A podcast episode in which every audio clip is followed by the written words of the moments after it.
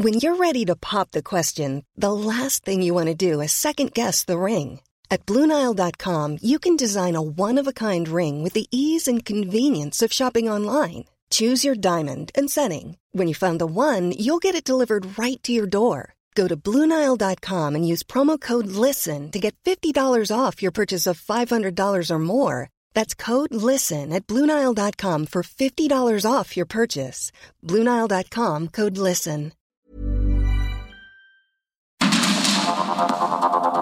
Heraldo Media Group presenta Sergio Sarmiento y Lupita Juárez. Información veraz y oportuna con un toque personal y humano. Por el Heraldo Radio, donde la H suena y ahora también se escucha.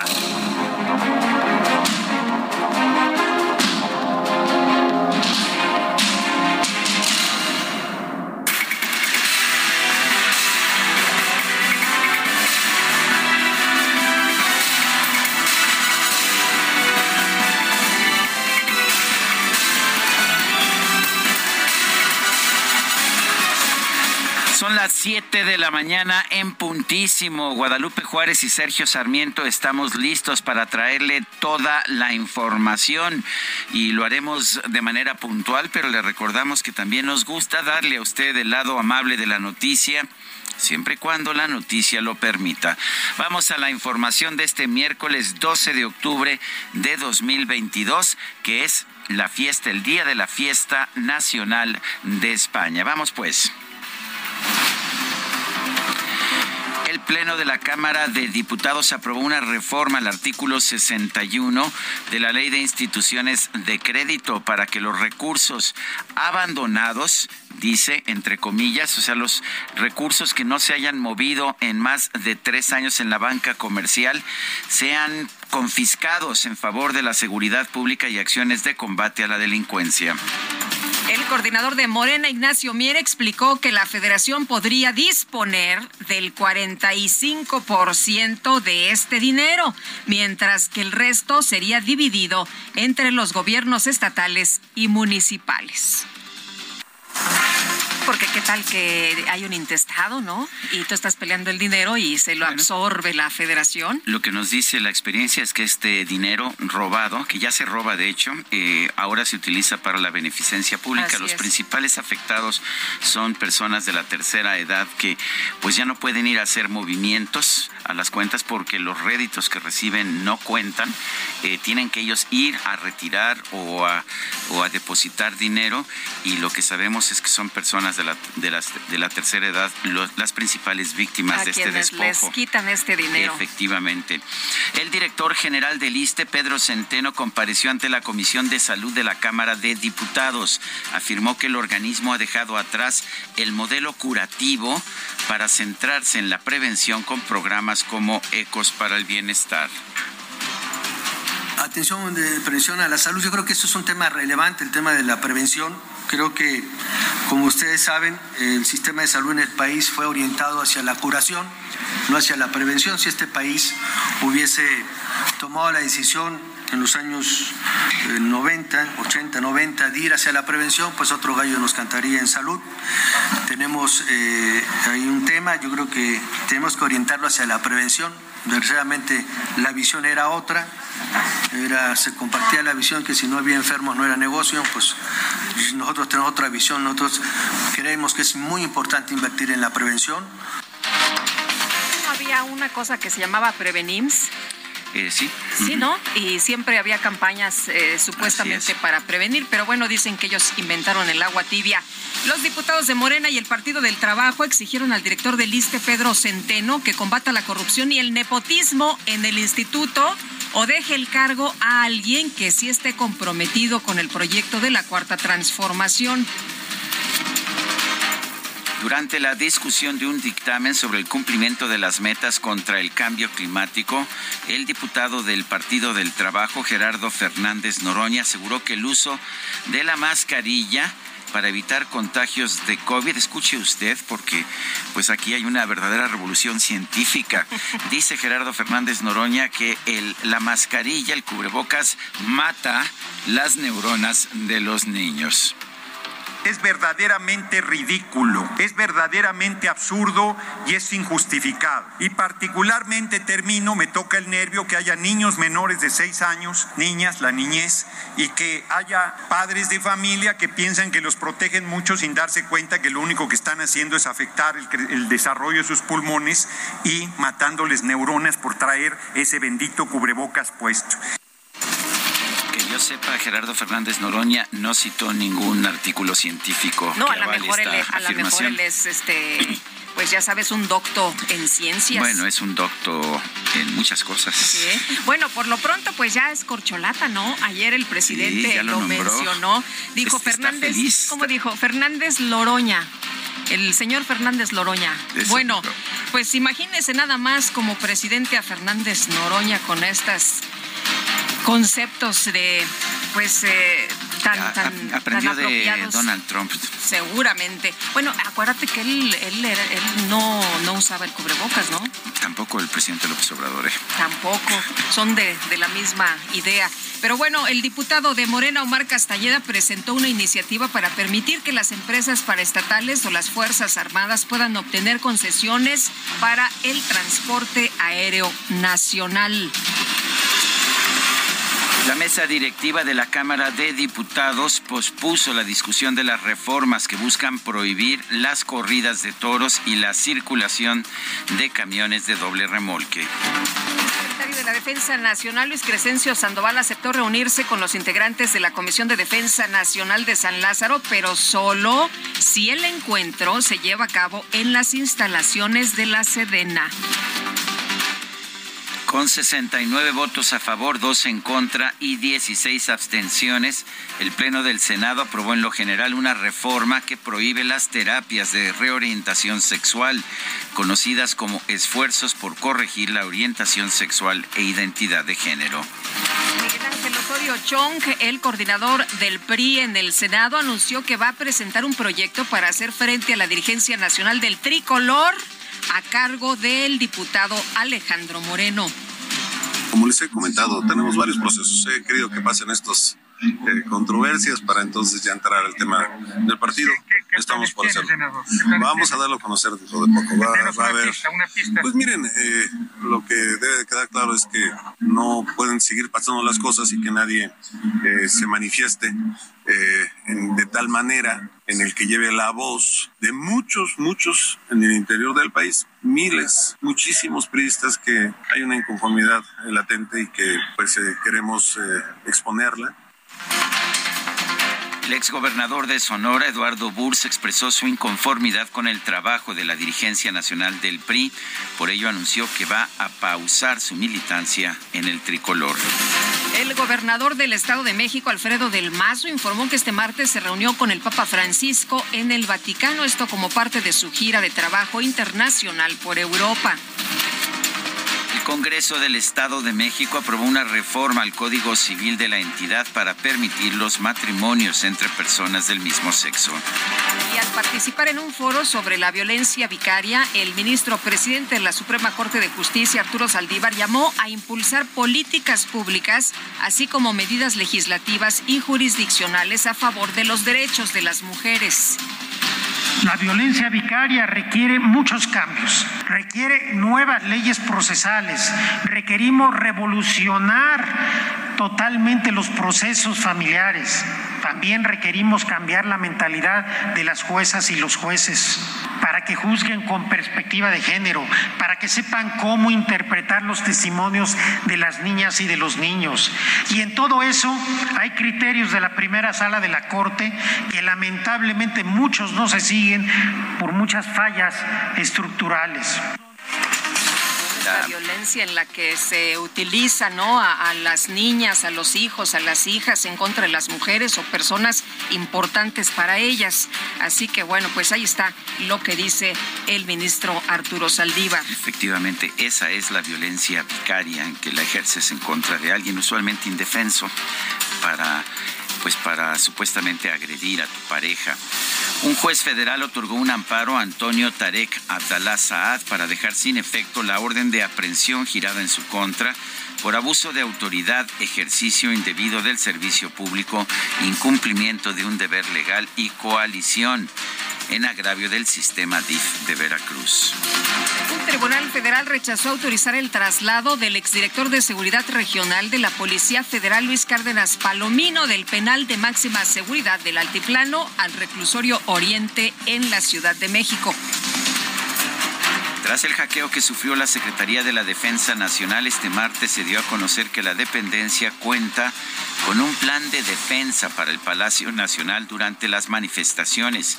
En este plan se incluye el uso de gas pimienta, químicos y armas letales, aunque se pide evitar provocaciones para no tener que usarlas. Pues nos, sorprende la verdad y siempre las residencias presidenciales, las residencias de gobierno en cualquier país del mundo son protegidas. Pero bueno, aquí se había dicho que no, pero sabemos ya que sí. Pues ya, ves que siempre se dice aquí no, no, no, no, es el pueblo bueno el que, te, protege, no, no.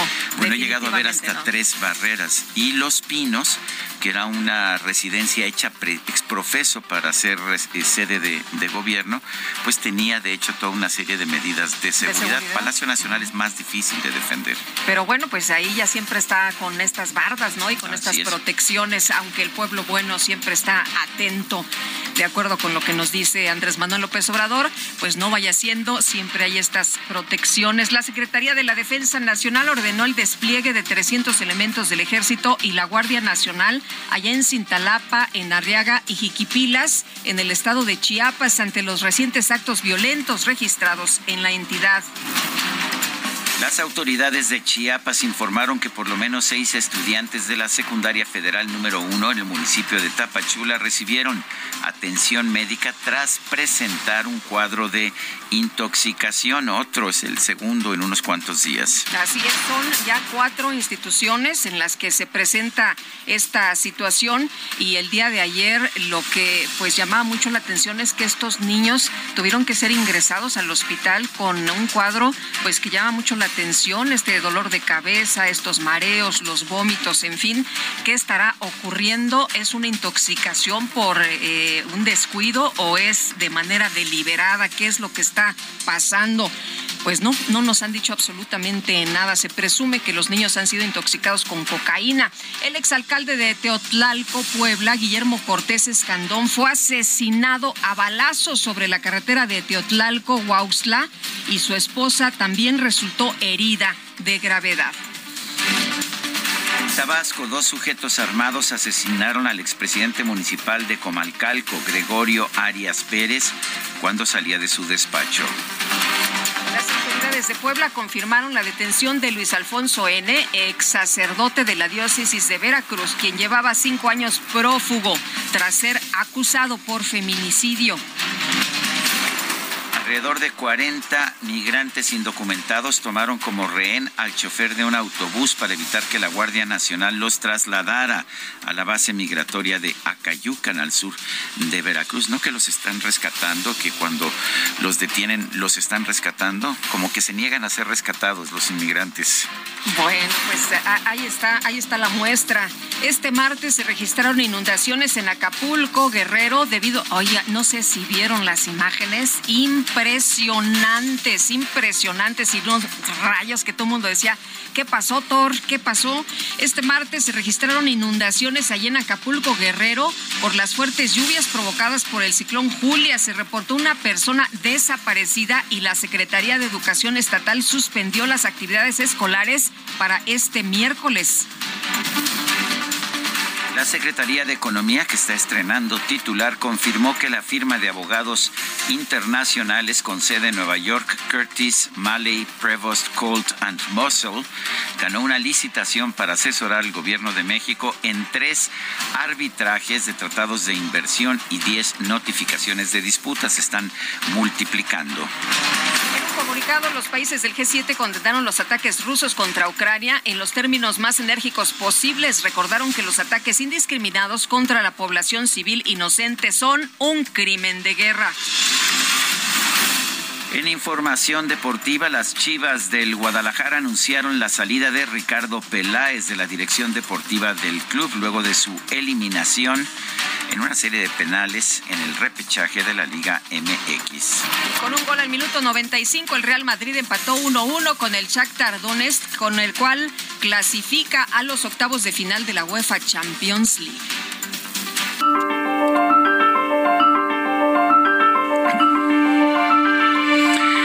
A la frase del día.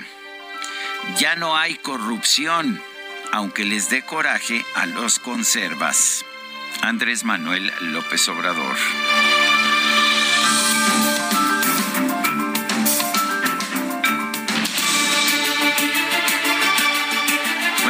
Las preguntas, ya sabe usted que nos gusta preguntar. Ayer preguntábamos en este espacio, ¿debe el ejército tener empresas para generar ingresos adicionales? Nos dice que sí, nos dijo que sí el 4.6%, que no el 94.1%, quién sabe, 1.3%. En, bueno, bueno en, a todo lo largo de esta encuesta, de esta pregunta recibimos 4.141 participaciones. La que sigue, por favor. Claro que sí, DJ Kike, ya coloqué en mi cuenta personal de Twitter arroba Sergio Sarmiento la siguiente pregunta. ¿Está usted de acuerdo en que el gobierno se apropie de las cuentas bancarias inactivas y use los recursos para la seguridad pública? Nos dice que sí, 5.1%, que no, 93.3%, no sabemos, 1.6%. En 51 minutos hemos recibido 1.158 votos. Las destacadas de El Heraldo de México.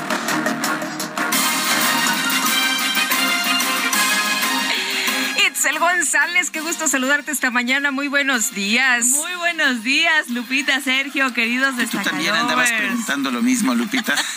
Dije, ¿qué pasó? Sergio está leyendo mi pregunta, ¿o qué? No Preguntaron lo mismo, es que están muy coordinados, muy conectados. Oye, pero cuéntanos, cuéntanos, ¿qué se destaca hoy en el Heraldo? Cargadita la información. Viene mucha información. Viene mucha información y acuérdense que hoy es la romería allá en Guadalajara, así que también los que nos escuchan allá en Guadalajara, Guadalajara. Ándale. La, de la, romería de la Generala, híjole, se pone, cierran calles, este, hay ley seca, acuérdense que por lo menos ¿Hay ley seca? Hoy no, hasta las 23 con 59.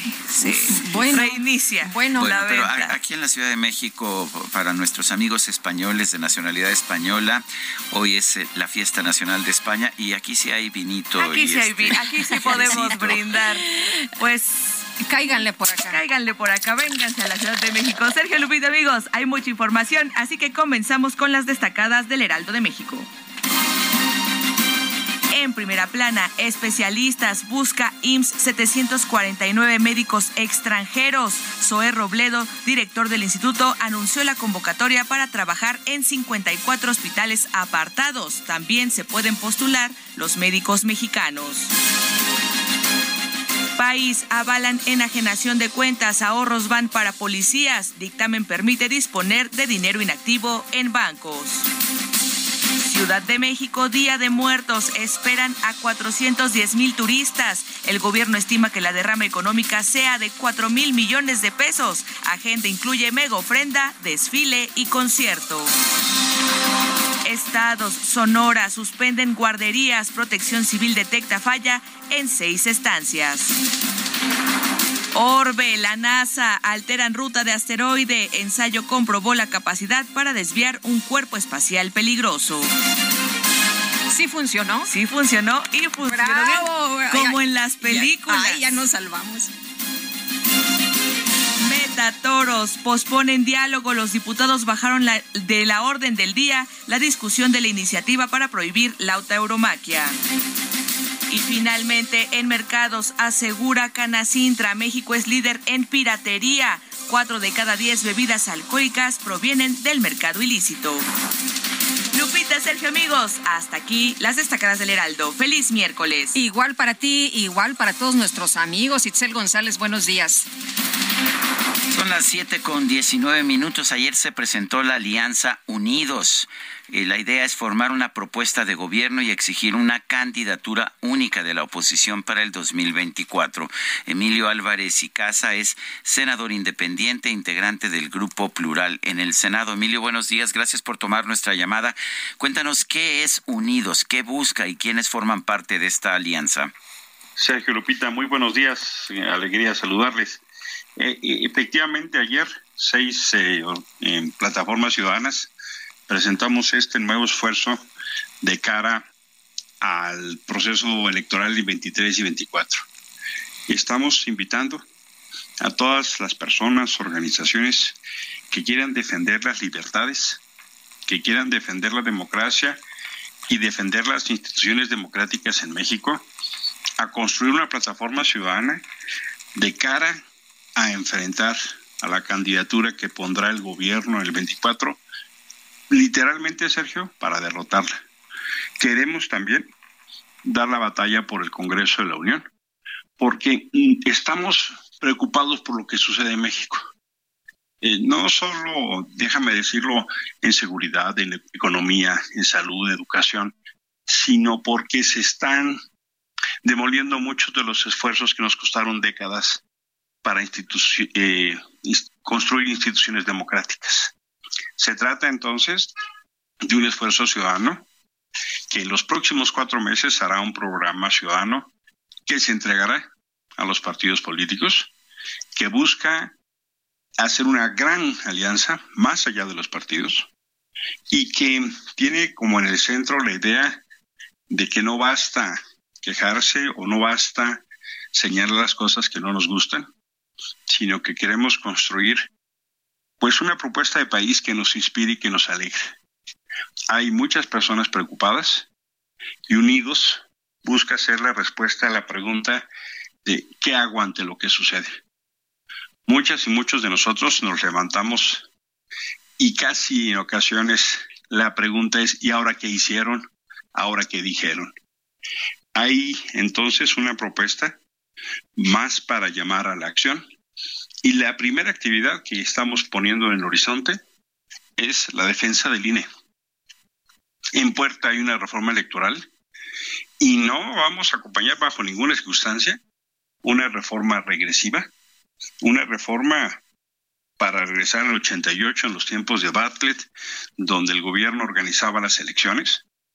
Estamos invitando a todas y todos en este perfil, defensa de libertades, defensa de democracia y defensa de instituciones democráticas, a que se puedan meter a la página unidospormx.com, así como suena, unidospormx.com para que se puedan ir sumando y participando, Sergio Lupita. Emilio, ¿qué piensas de que eh, el presidente mismo y algunos otros políticos minimicen este tipo de pues de acciones y de movimientos? El presidente pues ha señalado que no tienen fuerza, ¿no? Eh, les, de, hecho, el día de ayer les recomendó que pues se acuerden que el ciudadano vota por tres cosas, que vayan resolviendo quién va a ser su, su candidato y que bueno pues no anden espiando, gastando dinero ni calumniando y tenemos un minutito yo le agradezco al presidente que nos dedique interés nacional, porque en verdad lo somos.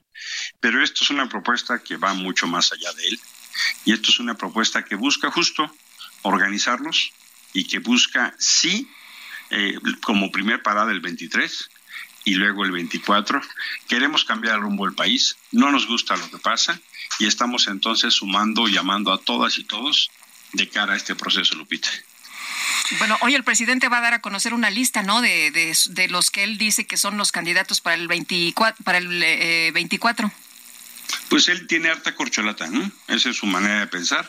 Nosotros estamos primero proponiendo a las organizaciones que tengamos un método donde se tome en cuenta la opinión y la participación de la ciudadanía, porque nos parece que esto es lo que puede generar justo el proceso que estamos buscando de cambio de lo que hoy sucede. Muy bien. Gracias, Emilio Álvarez y Casa, senador independiente, integrante del Grupo Plural en el Senado.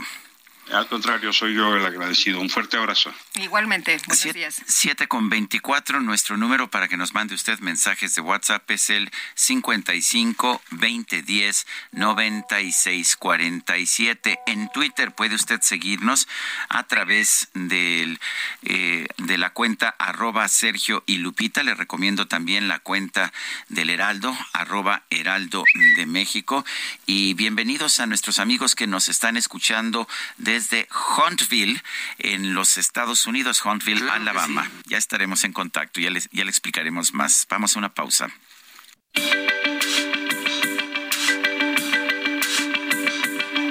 Sergio Sarmiento y Lupita Juárez quieren conocer tu opinión, tus comentarios o simplemente envía un saludo para hacer más cálida esta mañana. Envía tus mensajes al WhatsApp 55 20 10 96 47.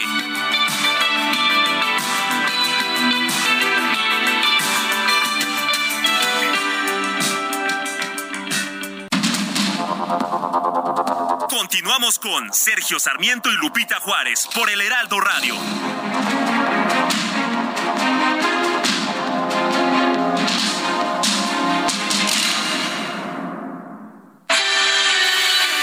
El amor inspira nuestras acciones por México. Reforestando la tierra, reciclando, cuidando el agua, impulsando a las mujeres y generando bienestar en las comunidades. Juntos somos Coca-Cola y contigo el amor multiplica.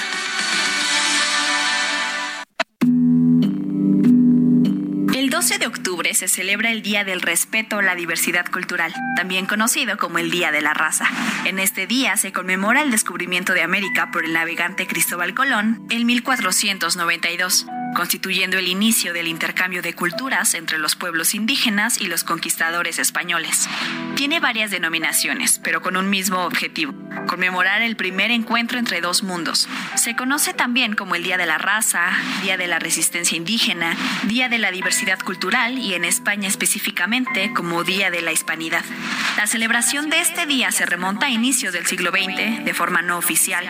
En 1903, el presidente de la Unión Iberoamericana, Faustino Rodríguez San Pedro, eligió el día 12 de octubre como fiesta de la raza para unificar la celebración de este día en España e Iberoamérica. A partir del año 1915 se denominó Día de la Raza.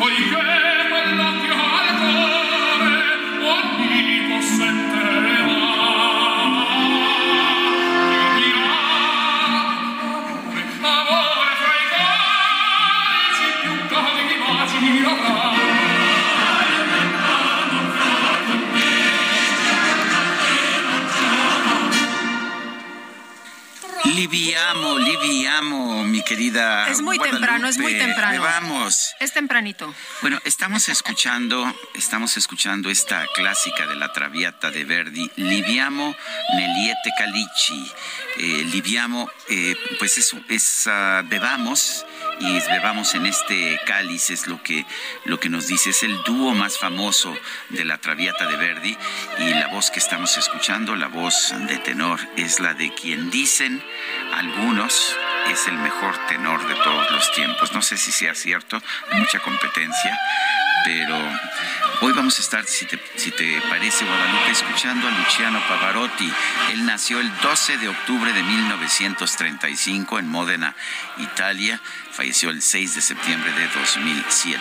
Uno, sin duda, de los grandes tenores de todos los tiempos. ¿Te parece que lo escuchemos? Me parece extraordinario. Qué gusto poder escuchar a uno de los grandes, por supuesto. Oye, vámonos a los mensajes y nos dice la señora Fernanda Almazán, auxilio Ayer en la noche estuvieron mandando mensajes en el chat del grupo de mi hija de la secundaria 163, ubicada en Iztapalapa, de un tipo llamado Leo Torres y amenazó con ir y provocar una balacera en la escuela. Estoy aterrada. Esto lo hizo por medio de su página de Facebook. Por favor, pásenlo al aire para que las autoridades estén enteradas. Ya están enteradas. Estoy eh, hablando en estos momentos al gobierno de la Ciudad de México con eh, eh, la responsable de comunicación social y nos dice que en primer lugar le corresponde a la mm, Autoridad Educativa Federal revisar el tema. El gobierno de la Ciudad de México está en coordinación ya, de hecho, con la Autoridad Educativa Federal y en estos momentos están revisándolo en el Gabinete de Seguridad. Ya lo están viendo, ya lo tienen en el radar, ya tienen toda la información y están atentos. Yo quiero mandarle un pésame, sentido pésame a un amigo eh, colaborador durante muchos años en cuestiones de trabajo. Eh, fue presidente de la Cámara de la Industria de Radio y Televisión, Tristán Canales Nájar. Eh, Tristán, sabes que te quiero mucho. te mando un fuerte, fuerte abrazo por el fallecimiento de tu hermano, Mario Alberto Canales Nájar. él ah, pues estaba en una cacería, él era presidente de la Federación Mexicana de casa, murió en Argentina, embestido por, por un búfalo, quizás de la manera en que él le habría gustado eh, pues dejar de, de vivir, pero bueno, muy trágico este asunto. Ayer se dio a conocer la información y pues a Tristán Canales Nájar, amigo pues de todos los radiodifusores, yo en lo personal le mando un fuerte abrazo. Pues sí, nos sumamos a este pésame y a este abrazo y bueno, pues descanse en paz su hermano. Oye, y en información de último minuto, acaba de dar a conocer eh, Horacio Duarte que renuncia, va a una tarea a su estado natal, pero vamos a escuchar lo que comentó en la mañanera. Horacio eh, me ha entregado su renuncia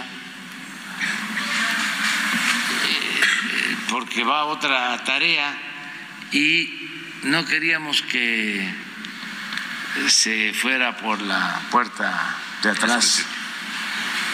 Lo mismo que en el caso de Tatiana, ¿no? que nos ayudó tanto, tanto, tanto para triunfar y con su trabajo. Y lo mismo Horacio. En este caso va a una tarea a su estado natal, el Estado de México. Bueno, en el Estado de México, donde habrá elecciones y donde, pues, eh, seguramente se sumará al proyecto de la maestra Delfina. Efectivamente, vale la pena señalar que Horacio Duarte estaba como titular de la Agencia Nacional de Aduanas de México. Esto apenas desde el primero de enero del 2022. Antes había sido director de administración de la Administración General de Aduanas, cambió la estructura. Antes fue subsecretario de Empleo y Productividad Laboral y en la legislatura que empezó el primero de septiembre del 2018 fue diputado en el Congreso de la Unión. Eh, va a haber, me parece, pues un tercer eh, titular de la agencia o de, o de las de lo que antes era la, la, Administración General de Aduanas y hoy es la Agencia Nacional de Aduanas de México. Son las 7 de la mañana con 38 minutos. La Cámara de Diputados aprobó ayer un dictamen para que el Instituto Nacional Electoral solamente pueda retener hasta 25% de las ministraciones mensuales de los partidos políticos por concepto de multas no el 50% como sucede en la actualidad. Sergio Gutiérrez Luna es diputado por Morena, lo tenemos en la línea telefónica. Don Sergio, ¿cómo está? Buenos días, gracias por tomar nuestra llamada. Cuéntenos de esta decisión, esta medida, cuál es el propósito, cuál es el sentido. ¿Qué tal? Buenos días a ti, a tu auditorio. Sergio Lupita, un gusto saludar. Buenos días, ¿qué tal? Primer tema, e, esta modificación a la ley de partidos políticos, a la ley de medios de impugnación que se aprobó el día de ayer en Cámara de Diputados, podría decirse que casi fue por unanimidad. Solo hubo un voto en contra. Las fuerzas políticas ahí expresadas en la Cámara votaron todas a favor, salvo un grupo parlamentario que se abstuvo, no votó en contra. Y esto, bueno, pues nos da un primer parámetro para entender que era un, un tema eh, en el que había consenso, en el que todos estábamos conscientes de la necesidad de sacarlo adelante. ¿Cuál es el punto? Los partidos cometemos eh, o somos sujetos de multas, están previstas en la ley. Al momento que se aplica una multa, esta se va descontando del financiamiento público que recibimos los partidos políticos. En la actualidad, la previsión era que solo se puede descontar hasta el 50% de la administración, así se llama el dinero que se recibe eh, por parte de, del órgano electoral de los partidos políticos, y esto había generado situaciones en algunos partidos donde sea inviable su eficacia y su funcionamiento. ¿Qué consenso logramos ayer? El que pudiera reducirse al 25% el descuento. Es decir, no se le perdona la deuda a ningún partido. Las multas que ya existen están firmes, son definitivas, se tienen que pagar. El tema es que se van a descontar con un tope máximo del 25% y no el 50% como estaba la legislación. ¿Piensan ustedes que 50% era un exceso? Mire, estaba complicando en realidad la operatividad de los partidos políticos y eh, hacía inviable el funcionamiento ordinario de los partidos este tope tan alto. ¿Cuál es nuestro tema? Evidentemente tenemos que cumplir con la normatividad, evidentemente tenemos que pagar las sanciones que se imponen y que son definitivas, pero en un contexto que sea, digamos, eh, permita tener un ambiente donde los partidos puedan desarrollar estas actividades. Eh, eh, de alguna forma u otra hay muchas quejas en ese sentido porque se dice que somos los contribuyentes los que acabamos pagando las multas. ¿Qué opina? A ver, los partidos políticos reciben dinero público, eso lo sabemos todas y todos. Morena, desde que inició la legislatura pasada, ha impugnado porque se reduzca este financiamiento. Nosotros consideramos que es excesivo. Estamos de acuerdo en que los partidos no deben recibir tanto financiamiento público. Ese es un tema diferente y nosotros en la legislatura pasada incluso lo impulsamos dos veces en el Pleno de la Cámara. No se lograron los votos porque es una reforma constitucional, se necesitan las dos terceras partes. Pero nosotros estamos en la idea de bajar el financiamiento, ¿eh? Porque ustedes decían, oye, decían algunos de, de tus compañeros que porque a ustedes les conviene en este momento, ¿no? Mira, la verdad es que es una regla para todos los partidos, no es para un partido en específico. Y eh, la dinámica electoral siempre es, eh, digamos, cambiante. ¿Qué te diría yo? Yo creo que, a ver, ¿qué le veo al tema de ayer? Veo la importancia de tener un consenso. ¿Esto qué me dice Sergio Lupita? Estamos ante la posibilidad de ir hacia una reforma electoral. Y lo que sucedió ayer genera buen ánimo en todos los grupos parlamentarios para dialogar la posibilidad de la ruta de una reforma electoral. Eh, yo, quisiera hacerle otra pregunta. Ayer, se tomó una decisión de, en la Cámara de Diputados para que se tome el dinero de las cuentas bancarias abandonadas y que en lugar de que sea para la beneficencia pública, sea para la seguridad pública. ¿Qué nos puede decir? A ver, eh, primer tema. Ya existía la disposición para que las cuentas eh, mostrencas, digamos, que no tengan actividad en un periodo determinado, se destine a un fin específico. ¿Qué hicimos nosotros? Cambiar el destino. Que el destino sea un tema de seguridad pública, que es una demanda muy importante. Que también hay que decirlo, fue esta aprobación de un amplio consenso. Casi todos los grupos parlamentarios votaron a favor. Estamos haciendo buenos acuerdos en la Cámara, Sergio Lupita, en favor de la ciudadanía donde estamos incluyendo a todos los partidos, estamos dialogando, estamos haciendo política. Y yo creo que ese punto hay que observarlo. Es positivo para todas y todos. Sergio Gutiérrez Luna, diputado por Morena, yo quiero agradecerle el que haya conversado con nosotros esta mañana. Al contrario, Sergio, Lupita, un saludo, abrazo. Gracias, buenos días igualmente. A ver, tengo aquí el resultado de la votación. El, efectivamente, el resultado de la votación de los partidos políticos fue casi unánime, un solo voto en contra. El de, el de tomar estos bienes mostrencos, que les llaman, o sea, tomar las cuentas bancarias, que son principalmente de los viejitos, que no se acuerdan ya ni de dónde tienen a veces la cuenta bancaria, se aprobó a 366 votos a favor y 102 en contra. Fue una reforma fast track. Esto es, no pasó por los procedimientos normales de modificación. Son las 7 de la mañana con 44 minutos. En Soriana encuentras la mayor calidad. Aprovecha que el pollo entero fresco está a 37.90 el kilo y la carne molida de res 80-20 a 87.90 el kilo. Sí, a solo 87.90 el kilo. Soriana, la de todos los mexicanos. Octubre 12, no aplica con otras promociones. Aplican restricciones. Bueno, y hoy en San Lázaro se discutirá la minuta para ampliar el plazo a fin de que las Fuerzas Armadas sigan en tareas de seguridad pública. Santiago Krill, presidente de la mesa directiva en la Cámara de Diputados. Qué gusto saludarte esta mañana. Muy buenos días. Hola. A ver, vamos a tratar de recuperar la llamada. Ya está nuestro equipo de producción ahí moviendo. Está en la línea telefónica. Santiago Krill, muy buenos días. ¿Nos escuchas? No, nuestra producción dice que ya está listo, pero nosotros no lo escuchamos al, al aire.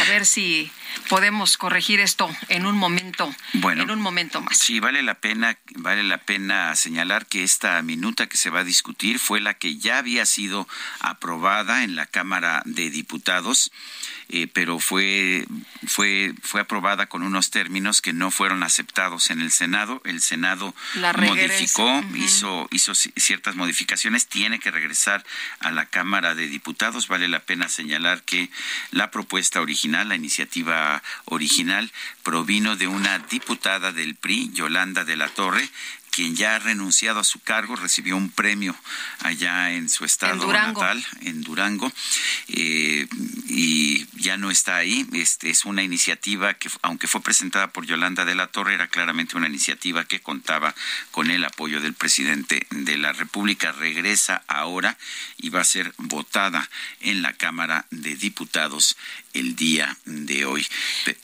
Bueno, Santiago Krill es la tercera. Eh, a ver si, como dicen, la tercera es la vencida. ¿Cómo te va? Muy buenos días. Buenos días. Oye, Santiago, eh, cuéntanos, eh, el día de hoy se discute la minuta para ampliar el plazo para que las Fuerzas Armadas continúen en tareas de seguridad pública. Esto ustedes ya lo habían discutido, se pasa al Senado, se regresa. Y bueno, cuéntanos cómo ves el panorama para el día de hoy. Bueno, pues mira, se va a presentar muy probablemente esa minuta ya en forma de dictamen eh, el día de hoy, probablemente por la tarde. Eh, el PAN va a votar en contra. ¿Por qué? Porque se prorroga, es una estrategia válida. Lo que se prorroga es una actuación inconstitucional de las Fuerzas Armadas, de la propia Guardia Nacional. Lo que se prorroga eh, tiene una falla muy, muy grave, que es no seguir eh, lo que resolvió la Corte en materia de participación de las Fuerzas Armadas. Es eh, la minuta es contradictoria en sí mismo. Por una parte establece unos conceptos que nada tienen que ver con lo que dijo la Corte y por la otra dice que hay que hacerle caso a la Corte. Entonces, aparte de estar mal hecha, este, eh, en el fondo, pues eh, lo que hace es militarizar a la Guardia Nacional, eh, y la va a militarizar pues prácticamente por una década, eh, lo que es eh, pues totalmente inaceptable.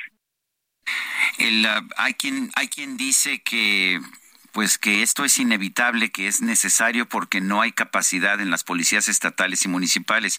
Y de hecho se modificó la iniciativa en el Senado para que pues hubiera recursos y hubiera un seguimiento. ¿No es suficiente esta modificación para el PAN? No, por supuesto que no es suficiente. Mira, el problema no es la prórroga en sí, eh, Sergio, eh, y tampoco estamos en contra de que las Fuerzas Armadas apoyen en la medida que sea necesario a la Guardia Nacional. Ese no es el tema. El tema es que las Fuerzas Armadas al hacerlo lo hacen sin cumplir eh, con las medidas necesarias para proteger los derechos humanos y para hacerlo como, como debieran desde el punto de vista de subordinarse a un mando civil desde el punto de vista de ser eh, actores complementarios y no principales, desde el punto de vista de tener una regulación especial precisamente para ejercer el uso de la fuerza y proteger de esta manera a toda la población de violaciones de derechos humanos. Y también otra cosa muy importante, porque no van a estar fiscalizadas desde el punto de vista de lo que eh, ha sido eh, la resolución de la Corte, que por cierto viene de una resolución de la Corte Interamericana de Derechos Humanos y de muchos casos, eh, particularmente en el sistema interamericano, donde las Fuerzas Armadas han tenido que entrar a apoyar en acciones de seguridad pública y a las distintas agencias de la policía de diferentes estados. Entonces, después de muchos años eh, de discusión, se llegaron a establecer cinco principios que deben de eh, siempre hacerse valer eh, cuando las Fuerzas Armadas apoyan en materia de seguridad pública. Esto no lo hace la prórroga. Es el gran problema, Sergio.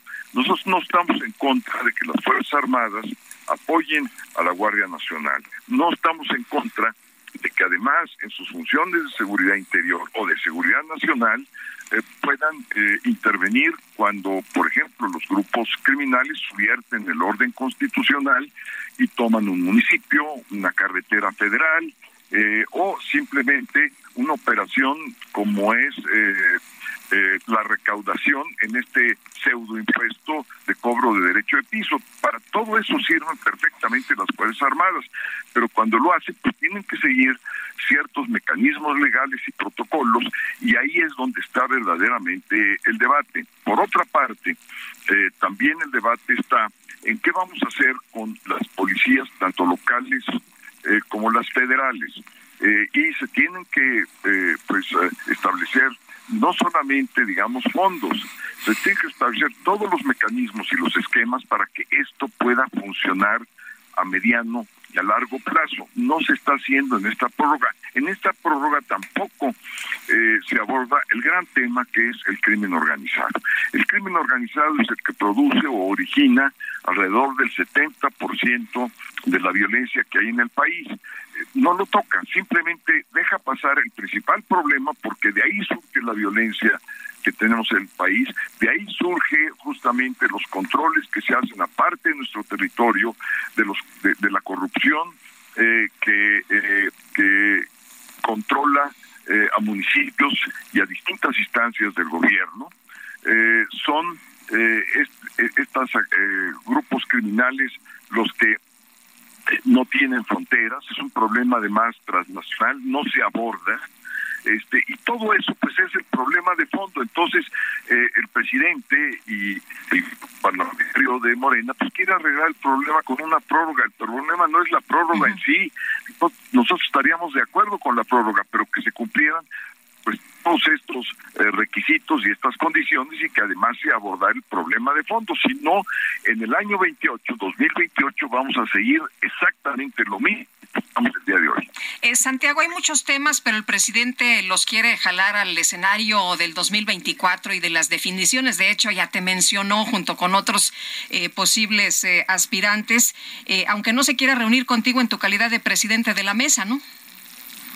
Pues mira, este, el presidente puede decir muchas cosas, eh, pero simplemente como le llama a su grupo cercano, a quienes quiere, a, quienes señala como posibles sucesores y les denomina corcholatas, eh, pues a mí me parece término despectivo, es un término, ¿por qué? Porque es una corcholata cuando abres un refresco, pues la tiras a la basura. ¿Por qué? Porque una corcholata implica que cuando a ver, Santiago Krill, parece que... de esa manera, pues me parece muy despectivamente. Muy bien. Bueno, pues eh, oye, y hoy va a mencionar el presidente una lista, ¿no? Y te decía yo que los quiere jalar al escenario del 24. ¿Es momento para, eh, pues, eh, abordar estos temas? Ay, se nos cortó la comunicación. Sí, ¿verdad?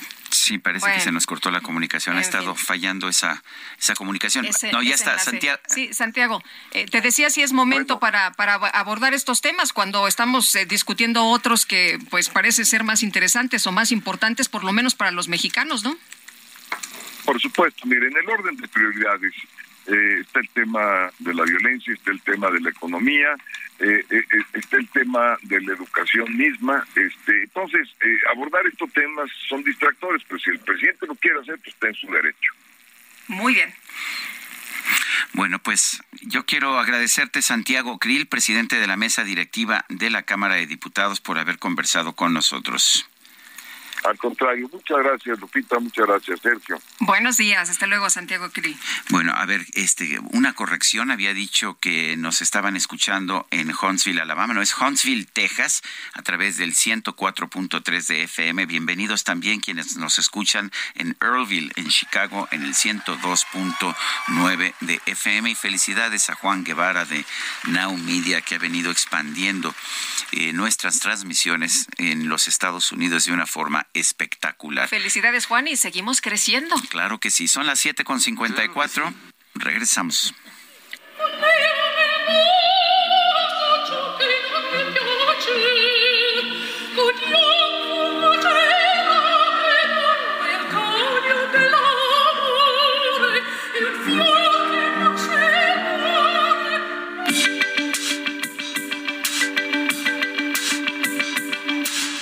Sarmiento y Lupita Juárez quieren conocer tu opinión, tus comentarios o simplemente envía un saludo para hacer más cálida esta mañana. Envía tus mensajes al WhatsApp 55 20 10 96 47.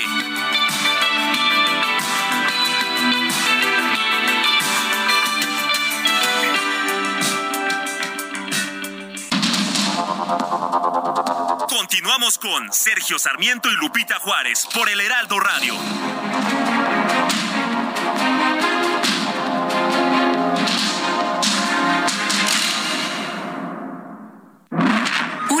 Estufa que manejas desde el smartphone? Nuevas estufas LG InstaView, ahora con inteligencia artificial LG ThinQ. Toca dos veces y descubre la magia del interior sin abrir la puerta. Las únicas con horno de convección, air fryer, grill y triple flama. Descubre la inteligencia de la cocina con LG. Destino Qatar en el Radio. Una presentación de LG. En apariencia, todos estamos listos para que inicie la Copa del Mundo. Los equipos calificados, algunos jugadores fuera o casi como el mexicano Jesús Manuel el Tecatito Corona, pero la pregunta que sigue en el aire es si Qatar está listo. Es el primer país del Medio Oriente y la nación más pequeña en albergar la Copa del Mundo. Ha gastado miles de millones de dólares en infraestructura, pero nunca ha organizado un evento de esta escala, que inusualmente también se llevará a cabo en una sola ciudad o sus alrededores, donde habrá cuatro partidos diarios los primeros 12 días. La FIFA dice que ya se han vendido más de dos millones y medio de boletos y se espera una visita sin precedentes de más de un millón de personas, equivalente a casi la mitad de la población de Qatar. Y ya platicaremos del experimento en el Estadio Lusail, donde por cierto, México jugará dos partidos de la primera ronda, evento al que acudieron más de 77 mil personas, la mayor cantidad jamás reunida para un evento en este país. Hasta la próxima, lo saluda Edgar Valer. Destino Qatar en el Heraldo Radio. Una presentación de LG.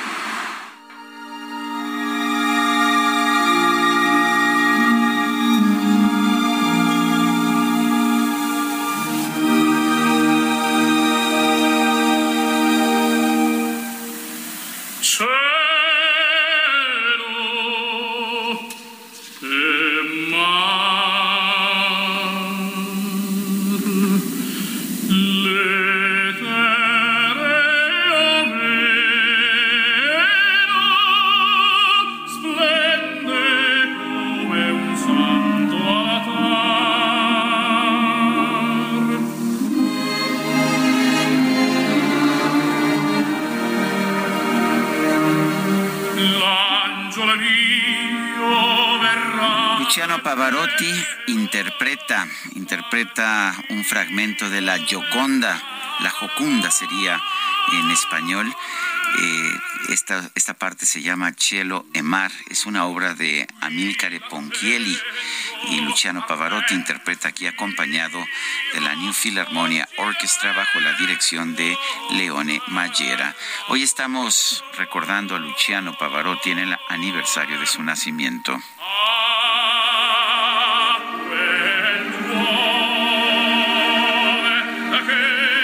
Joconda. La Jocunda sería en español. Qué bonito se escucha, caramba, hasta se pone el cuerpecito así. Es una voz. no solamente es una voz poderosa, porque si era una voz, tenía una caja de resonancia muy amplia. eh, Luciano Pavarotti. Eh, murió de un cáncer de páncreas, ¿eh? no creas que murió de cuestiones del corazón, pero eh, además de que era poderosa, era una voz muy fina, muy bonita. Qué bonita, sí. Y bueno, no, no puede uno sino estremecerse con estas interpretaciones. Oye, nos dice una persona en el auditorio, buenos días, dúo dinámico, es que Fernández Noroña lo dice por experiencia propia. Recuerden que a lo mejor está hablando de su niñez. Bueno, dice, dice otra persona, exitoso miércoles de plaza, los recursos recuperados por la 4T no alcanzaron, les fallaron las cuentas o sigue la corrupción, igual o peor, Rodolfo Contreras, y supongo, supongo que se refiere a la decisión de la Cámara de Diputados de aprobar en fast track, esto es sin, uh, sin cubrir todos los requisitos previos, el... Uh, pues apropiarse de, de, las cuentas abandonadas, de las cuentas que lleven más de, de tres, años, sin movimiento. Y bueno, a mí me parece realmente una injusticia, sobre todo porque son principalmente cuentas de adultos mayores. Eh, recibo un mensaje de la señora Isabel Miranda de Wallace. Dice, Hugo, un año más sin ti, 17 años sin justicia. Hijo, hoy cumplirías 53 años, es lo que dice la señora Isabel Miranda de Wallace. Híjole, qué, qué duro, ¿verdad? Qué fuerte dice la señora que el tiempo cura todo, pero la pérdida de un hijo, pues para esto no, no es aplicable, que es todo lo contrario. Bueno, vamos con eh, más información. Elia Castillo, la mesa directiva de la Cámara de Diputados retiró la sesión de la sesión de este martes, la discusión de las reformas que buscan prohibir las corridas de toros. Cuéntanos, ¿qué tal? Muy buenos días. Muy buenos días, Sergio Lupita. Los saludo con mucho gusto a ustedes en el auditorio. Bueno, pues así es. El día de ayer, la mesa directiva de la Cámara de Diputados bajó del orden del día de eh, pues su sesión la discusión de la iniciativa para prohibir las corridas de toros que se perfilaba para ser aprobada fast track, es decir, con toda la dispensa de los trámites. La Junta de Coordinación Política había acordado eh, el pasado lunes enlistar en el orden del día de la sesión ordinaria de ayer estas iniciativas con la dispensa de todos los trámites para su discusión y votación. Sin embargo, de último momento, la mesa directiva acordó retirarlas con la expectativa de que se logre el acuerdo para someterlas a consideración del Pleno en los próximos días. El, coordinador de la fracción parlamentaria de Morena señalaba que esta iniciativa y otra que quedó pendiente para reformar la ley de caminos, puentes y autotransportes federal, pues eh, fuera eh, puesta a disposición el día de mañana. Sin embargo, bueno, el día de hoy se discute la eh, minuta regresada por el Senado en, en, en, materia de Guardia Nacional, lo que amplía hasta 2028 la participación del Ejército en labores de seguridad pública. Eh, y bueno, pues no hay eh, condiciones, o por lo menos es lo que se habla en los pasillos del Palacio de San Lázaro, para que se puedan aprobar estas reformas que además son eh, pues controversiales. En otro tema les quiero comentar que pues el día de ayer la fracción parlamentaria de Morena presentó iniciativa de reforma para permitir a la Secretaría de la Defensa Nacional y a la Marina puedan obtener su propia línea aérea comercial. La propuesta fue presentada por el diputado de Morena, Omar Castañeda, y busca reformas y adiciones a la ley de aviación civil y a la ley de aeropuertos con el objetivo de que con el acceso a empresas paraestatales a concesiones que les permitan la administración y operación de los diversos servicios aeroportuarios a fin de que brinden una mejor oferta, mejoren la calidad y optimicen los procesos, por lo menos eso señala la iniciativa enlistada el día de hoy de ayer en la Gaceta parlamentaria de la Cámara de Diputados. Adicionalmente, propone reformas para que en el momento en que una aerolínea reincida en dos ocasiones en la sobreventa de boletos, pues se le sea una de las causales de revocación de concesiones o permisos. Esto el día de ayer causó eh, pues alerta entre diputados de oposición quienes señalaron que esta reforma además de pues, el, lo que permite que, que Sedena y Semar puedan tener su línea comercial, aerolínea comercial, pues es muy grave eh, el tema de que en dos ocasiones que una aerolínea reincida en la sobreventa de, de boletos, pues sea una causal para retirarles la pues concesión. imagínate porque la, sobreventa es una práctica en todo el mundo que es producto del hecho de que de que si alguien no se presenta, pues eh, no se le puede no se le puede descontar ese boleto, pero bueno. Eh, Muchas gracias, Elia. Muy buen día. Buenos días. En fin, sí, creo que habrá que discutir eso pues mucho más a fondo, pero hay otro tema que ha generado atención que me parece muy importante que discutamos. El Pleno de la Cámara de Diputados aprobó ayer una reforma al artículo 160, el artículo 61, perdón, de la Ley de Instituciones de Crédito. Desde hace ya muchos años eh, los bancos estaban obligados a congelar las cuentas que no tuvieran movimiento en tres años, pero curiosamente no se contaban los movimientos ni las comisiones, ni se contaban los réditos. Eso estaba hecho para que pues fueran abandonadas estas cuentas y después de otros tres años pues las tomaba el todo el contenido de las cuentas las tomaba el gobierno para propósitos de beneficencia pública. Ayer se votó esta modificación a la ley para que esos recursos se utilicen para seguridad pública. Javier Tejado donde es abogado y analista, lo tenemos en la línea telefónica. Javier, eh, en primer lugar, eh, buenos días y cuéntanos cómo ves esta iniciativa que además tengo entendido se aprobó en Fast Track, esto es con dispensa de trámites. Lupita, eh, Sergio, muy buenos días. Hola, ¿qué tal, Javier? Qué gusto. Por la llamada, siempre es un gusto saludarles.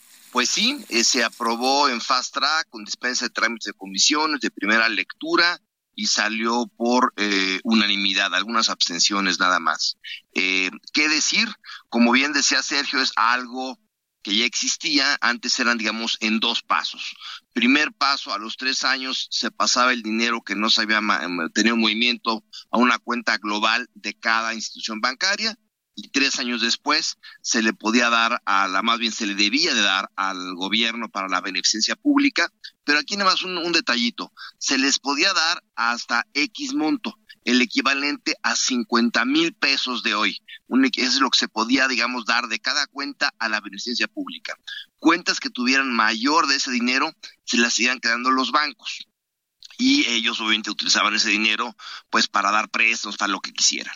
La modificación de ayer lo que hace, sigue dejando esos unos seis años, ahora se, miden de, jalón los seis años, y el dinero va básicamente para eh, temas de seguridad. ¿Por qué hacen este ajuste? Porque ustedes recordarán que en lo que se votó la semana pasada en el Senado y que hoy se va a intentar votar en la Cámara de Diputados, viene que tienen que dar recursos a las policías civiles. Y pues no hay dinero que darles porque todo el fondo del gobierno federal está etiquetado. Entonces les ocurrió utilizar este dinero que tienen los bancos, ahora para dárselo a la federación, a los estados y los municipios en una distribución que se estableció ayer. Este, esa es la razón de fondo y eso es lo que lo que están haciendo. ¿Cuánto dinero hay? Ayer, nada más si me permites, habían dicho que eran ayer un dato. 10 mil millones, ¿no? 10 mil millones. lo, lo, lo que tenemos entendido, eh, ayer en pláticas estuve yo con legisladores y con Hacienda, habría como un poco más de 35 mil millones de pesos. Eh, Javier, aquí lo único que cambiaría sería entonces el destino de estos recursos, ¿no? Es correcto, bueno, sí, que ya no irían para la beneficencia pública si son menos de 51 mil pesos y tampoco se los pueden seguir creando los bancos como era, era hasta ahora. O sea, aquí el, asunto es que los quieren destinar para eh, tareas de seguridad, en este caso directamente para la Guardia Nacional. No, para la Guardia Nacional, para la parte federal, pero los estados y municipios también recibirían parte del dinero para sus policías estatales y municipales. Por eso fue el voto de todos los partidos, digamos, porque a todos les tocan rebanadas del pastel. Y te deja ver también lo, lo creativa que está la clase política para obtener recursos a ver, lo, que nos estás diciendo también es que ya se eliminó el, el, tope que había de que fueran cuentas hasta 50 mil pesos, o sin, creo que eran 51 mil pesos, si no mal recuerdo la ley dice 300 salarios mínimos. ¿Se eliminó ese tope? E, ese tope ya, ya, ya, ya se eliminó. Este, y ahora todo el del tamaño que sale la cuenta se iría al gobierno federal, sí, como un excedente del presupuesto público federal. Oye, pues eh, la gente está muy reaccionando y, Javier, no sé qué, piensas tú, pero pues la gente cree que esto es una gandalla y un, eh, eh, un, robo, ¿no? Porque a quienes más se afecta pues son a las personas que ya no pueden acudir a los bancos o que, por ejemplo, una persona mayor que ya no puede tener el, teléfono este de, la, de la bancanet, que no puede hacer, pues no, no tiene buen uso de, de, las, de, las, de los medios, ¿no? Mira, eh, sé que es un tema polémico, sé que obviamente a nadie, a nadie le gusta, digamos, como que el dinero de cuentas privadas acabe en el gobierno, pero la realidad de las cosas es que sí tiene muchos candados. Son cuentas que no se han movido en seis años. Son cuentas que no estén en un litigio, son cuentas que no hay ningún tipo de procedimiento legal sobre ellas. Este, entonces, pues básicamente cuando alguien no ha movido un peso de su cuenta por seis años, pues prácticamente es porque ya abandonó la cuenta, la olvidó o se murió esa persona. Este, entonces yo eso no le veo tanto problema. Eh, fíjate, a mí, me, a mí me pasó con una cuenta que, porque supuestamente te tienen que notificar por escrito, está en la ley, en el artículo 61. A mí me pasó que llegué yo a hacer una transacción y me dijeron que estaba ya congelada mi cuenta, una cuenta en Banco ICSE que ya no existe. Nunca nadie me notificó. Sí la pude recuperar porque no habían pasado los tres años adicionales. Y al preguntar lo que he encontrado es que las principales víctimas, eh, las principales personas que pierden su dinero son viejitos, pues que ya no están yendo al banco o que eh, tienen largos periodos de enfermedad o que se les olvida y, finalmente se pierden esas. Y es un robo, pero a los viejitos. Pues sí, ahí puede ser un tema. Lo que pasa es que ahí el argumento sería, pues está ya la banca, la banca móvil, aunque ellos no la conocen, obviamente. Sí, para muchos es difícil, ¿no, Javier? Sí, para muchos es difícil. Yo también, también lo, otro que destacaría, y ojalá pues ahí se hagan muchos anuncios para que la gente, los familiares de la gente, adultos mayores, retiren la lana. Yo también te diría, pues otro tema que no se ha comentado mucho eh, sería el desdén que hay por la beneficencia pública. Este, la beneficencia pública hace pues, cosas importantes mucho tiempo atrás y así como se han quitado pues, guarderías y asilos y muchos temas, pues aquí sí el golpe fuerte, fuerte viene a la beneficencia pública que ya este dinero que recibía de parte de la federación pues se pierde y si eran cantidades importantes entonces este pues el tema es cómo nos repartimos la lana creo que el, principal, digamos, eh, perdedor de esto es la beneficencia pública, que es tanto la pública como la privada, porque se le ha dado dinero también a la privada, así los orfanatorios, este tipo de cosas, y es la urgencia de tener dinero para la seguridad. Y ojalá, como tú dices, Sergio, pues los mecanismos, digamos, que tiene que instrumentar forzosamente la Comisión Bancaria de Valores para informar a la gente que tu cuenta está en estatus congelado, pues sí informen y no nos bolseen nada más, ¿no? Pues Javier Tejado Donde, abogado y analista, gracias por ayudarnos a entender esta, esta modificación. En otras palabras, eh, son dos elementos. Una, el dinero ya no va a la beneficencia pública, el dinero va a, pues a las policías estatales y municipales porque se modificó la ley de ampliación de la intervención de, la, de las Fuerzas Armadas en la Guardia Nacional, pero no había dinero para darle a las fuerzas estatales y municipales. Y segundo, se elimina el tope que había que era de 300 salarios mínimos. Es correcto, Sergio. Muy bien, gracias Javier. A ti, buen día. Buenos días. Y vamos a otro tema. La Secretaría de Relaciones Exteriores presentó la segunda demanda contra fabricantes de armas en Estados Unidos luego de que la primera fuera desestimada. Alejandro Celorio es consultor jurídico de la Secretaría de Relaciones Exteriores. Alejandro, gracias por platicar con nosotros. Buenos días. Buenos días, Lupita. Buenos días, Sergio. Oye, la primera demanda es desestimada. Eh, ¿Qué contiene esta segunda demanda? ¿Qué es lo que se está pidiendo? Eh, esta segunda demanda está dirigida a una acción en específico que nosotros ya habíamos cuestionado de manera general en la primera demanda en Boston, diciendo que las empresas fabricantes saben que su línea de distribución le vende a criminales. Bueno, esta demanda de Arizona se refiere a ese detalle. En particular, estamos demandando a cinco empresas que están entre los diez peores actores e irresponsables en Arizona. Arizona es uno de los tres estados de donde provienen la mayor cantidad de armas traficadas a nuestro país. Y lo que estamos cuestionándole nosotros a estas empresas es que son eh, negligentes, eh, son descuidadas, son irresponsables y que están coludidas con el crimen, con los criminales, porque permiten que prestanombres puedan adquirir armas, esto es decir, que una persona se presente como comprador legítimo, genuino, pero en realidad lo que hace es comprarlas y entregárselas al crimen organizado. También compras múltiples, que una persona compre cinco fusiles de estilo militar en una sola transacción, o ventas repetidas, lunes, martes, miércoles, la misma persona compra los mismos rifles. ¿Por qué es esto cuestionable?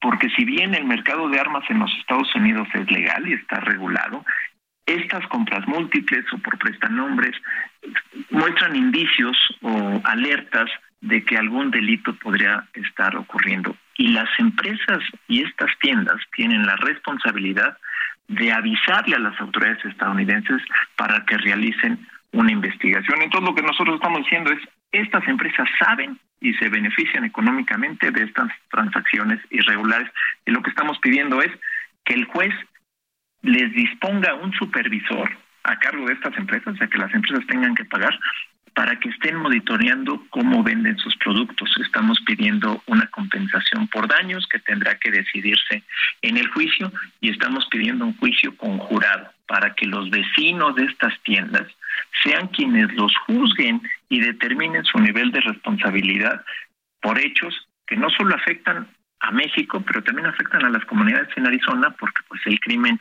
transfronterizo es rampante. Ah, ya, se ya perdió la Secretaría de Relaciones Exteriores un juicio, eh, el juicio en contra de los fabricantes de armas. ¿Piensan ustedes que los méritos de este juicio son suficientemente diferentes como para tener una, un veredicto a su favor? Gracias, Sergio.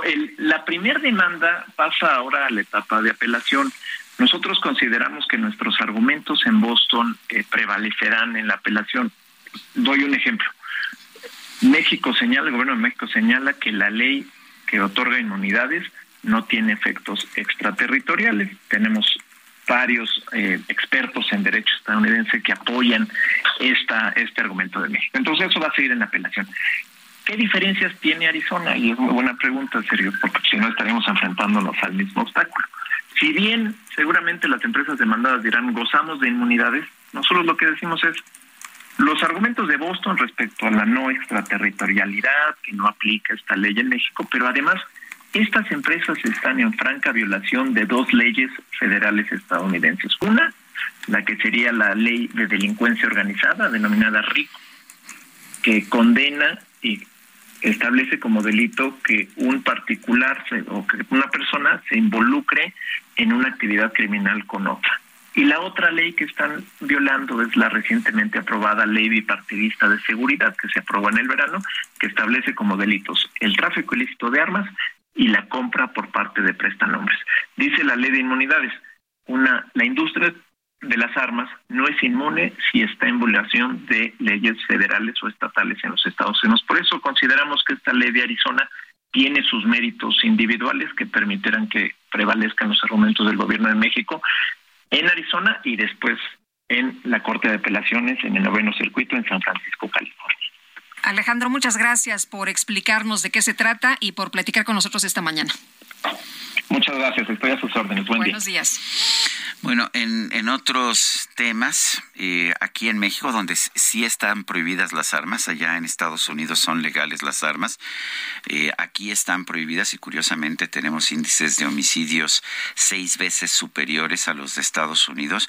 Bueno, pues aquí ayer el exalcalde priista del municipio de Comalcalco, en Tabasco, Gregorio Arias, fue asesinado.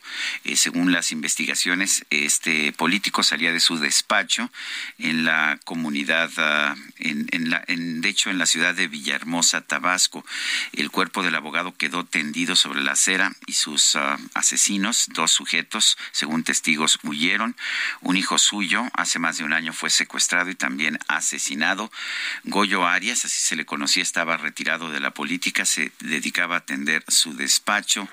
Hasta, pues hasta ayer en la noche no había ningún comunicado por parte de las autoridades. Esto ocurre a propósito en un país dicen que las armas están absolutamente prohibidas. Y bueno, platicábamos eh, con Etelect que lleva la cuenta de los asesinatos en nuestro país, sobre todo de personajes políticos, y bueno, nos decía que en el caso de los presidentes municipales, en el ataque de Totolapan allá en Guerrero, eh, hablábamos de 60, pero después se eh, han registrado otros ataques más, entonces esta pues esta trágica lista subiría a 62 presidentes municipales asesinados en lo que va de este gobierno.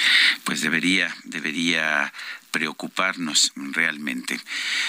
Son las 8 de la mañana con 24 minutos. Le recuerdo nuestro número de WhatsApp es el 55 2010 96 47. En Twitter puede usted encontrarnos en arroba Sergio y Lupita. Y bueno, pues estamos por todas partes, estamos por todas partes y hoy le estamos dando la bienvenida a quienes nos escuchan en Earlville, en Chicago, a través de Now Media Radio 102.9 de FM, también a quienes nos oyen en Huntsville, Texas, en el 104.3 de FM a través de Now Media Radio. Es un gusto siempre estar ah, recibiendo estos nuevos radioescuchas de distintos lugares de los Estados Unidos. Vamos a una pausa y regresamos.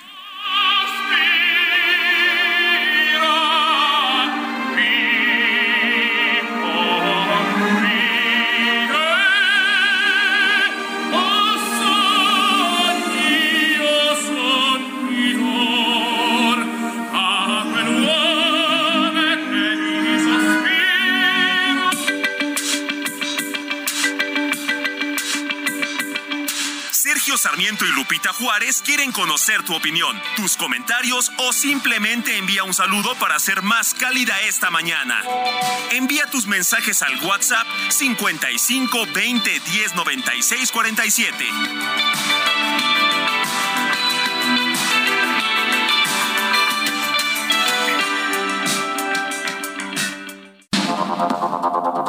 Continuamos con Sergio Sarmiento y Lupita Juárez por el Heraldo Radio.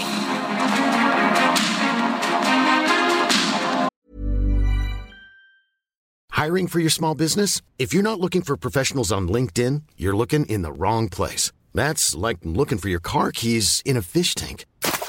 LinkedIn helps you hire professionals you can't find anywhere else, even those who aren't actively searching for a new job but might be open to the perfect role. In a given month, over 70% of LinkedIn users don't even visit other leading job sites. So start looking in the right place. With LinkedIn, you can hire professionals like a professional. Post your free job on linkedin.com slash spoken today.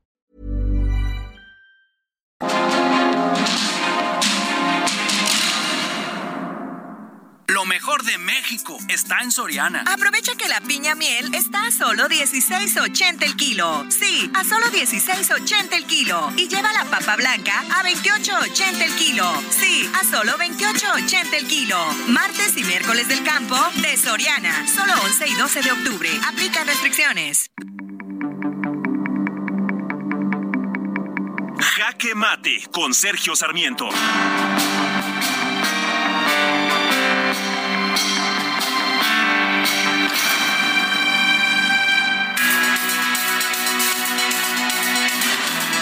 Cierto que ya el artículo 61 de la Ley General de Instituciones de Crédito establecía esta disposición que confisca, sí, confisca los ahorros de aquellas personas que no que no muevan estos ahorros, que no hagan depósitos o retiros en sus cuentas bancarias durante seis años. El dinero se usaba para la beneficencia pública. Hoy nos dicen que se va a usar para la seguridad pública. Pero me parece que este es un buen momento para lanzar una llamada de alerta. No es correcto no es ético que se le roben los ahorros a los viejitos, a aquellos que, que por razones de salud, que por razones del aislamiento que viene con la, avanzada edad no pueden ya realizar transacciones bancarias, aquellos que, que dejan cuentas o que se les olvidan por la edad o por algún otro tipo de enfermedad estas cuentas eh, que tienen. Me parece que esto es lo peor que se puede hacer. Una sociedad no se puede llamar ética si les está robando a quienes más necesitan este dinero, si les está robando a los viejitos. Me parece inaceptable. Lo peor de todo es que esto se está haciendo eh, pues para, para cumplir un capricho nuevamente del gobierno de la República. El presupuesto de egresos de la Federación 2023 está en la Cámara de Diputados. Es apenas una propuesta, no ha sido aprobada. Eh, si se necesita más dinero para seguridad pública, es el momento para que dentro del presupuesto y de forma periódica se apruebe este dinero para poderlo gastar en las fuerzas de seguridad de nuestro país. Lo que no se vale es ahora pues tratar de quedarse con el dinero de los viejitos en lugar de tener un proceso de presupuesto razonable, sensato y sostenible como ocurre en los países avanzados del mundo y que lo que estemos haciendo es seguir tratando de robar ya no fideicomisos porque ya no queda nada, pero ahora los ahorros de los viejitos. Me parece inaceptable. Era inaceptable cuando este dinero se confiscaba para la beneficencia. Es peor todavía cuando se confisca para cubrir un hueco eh, que lo único que pretende es que no se le cambie una coma a la iniciativa de presupuesto del presidente López Obrador. Yo soy Sergio Sarmiento y lo invito a reflexionar.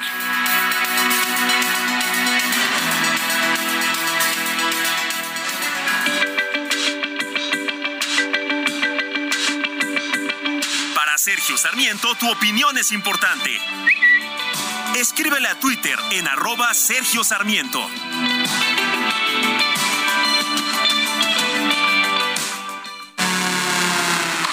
México, ¿estás listo para vivir el mejor tenis del mundo? El Guadalajara Open Akron está por suceder y no te puedes quedar fuera. El mejor tenis del mundo por primera vez en Guadalajara recibirá a las mejores 56 jugadoras en singles y a las 32 parejas de dobles en el Centro Panamericano de Tenis del 17 al 23 de octubre 2022. El Guadalajara Open Akron contará con la participación de algunas de las mejores tenistas del mundo, como Arina Zabalenka, Annette Contaveit, Paula Badosa, Coco Gauff, María Zacari y más. Los esperamos en el Guadalajara Open Akron. ¿Estás in o estás out?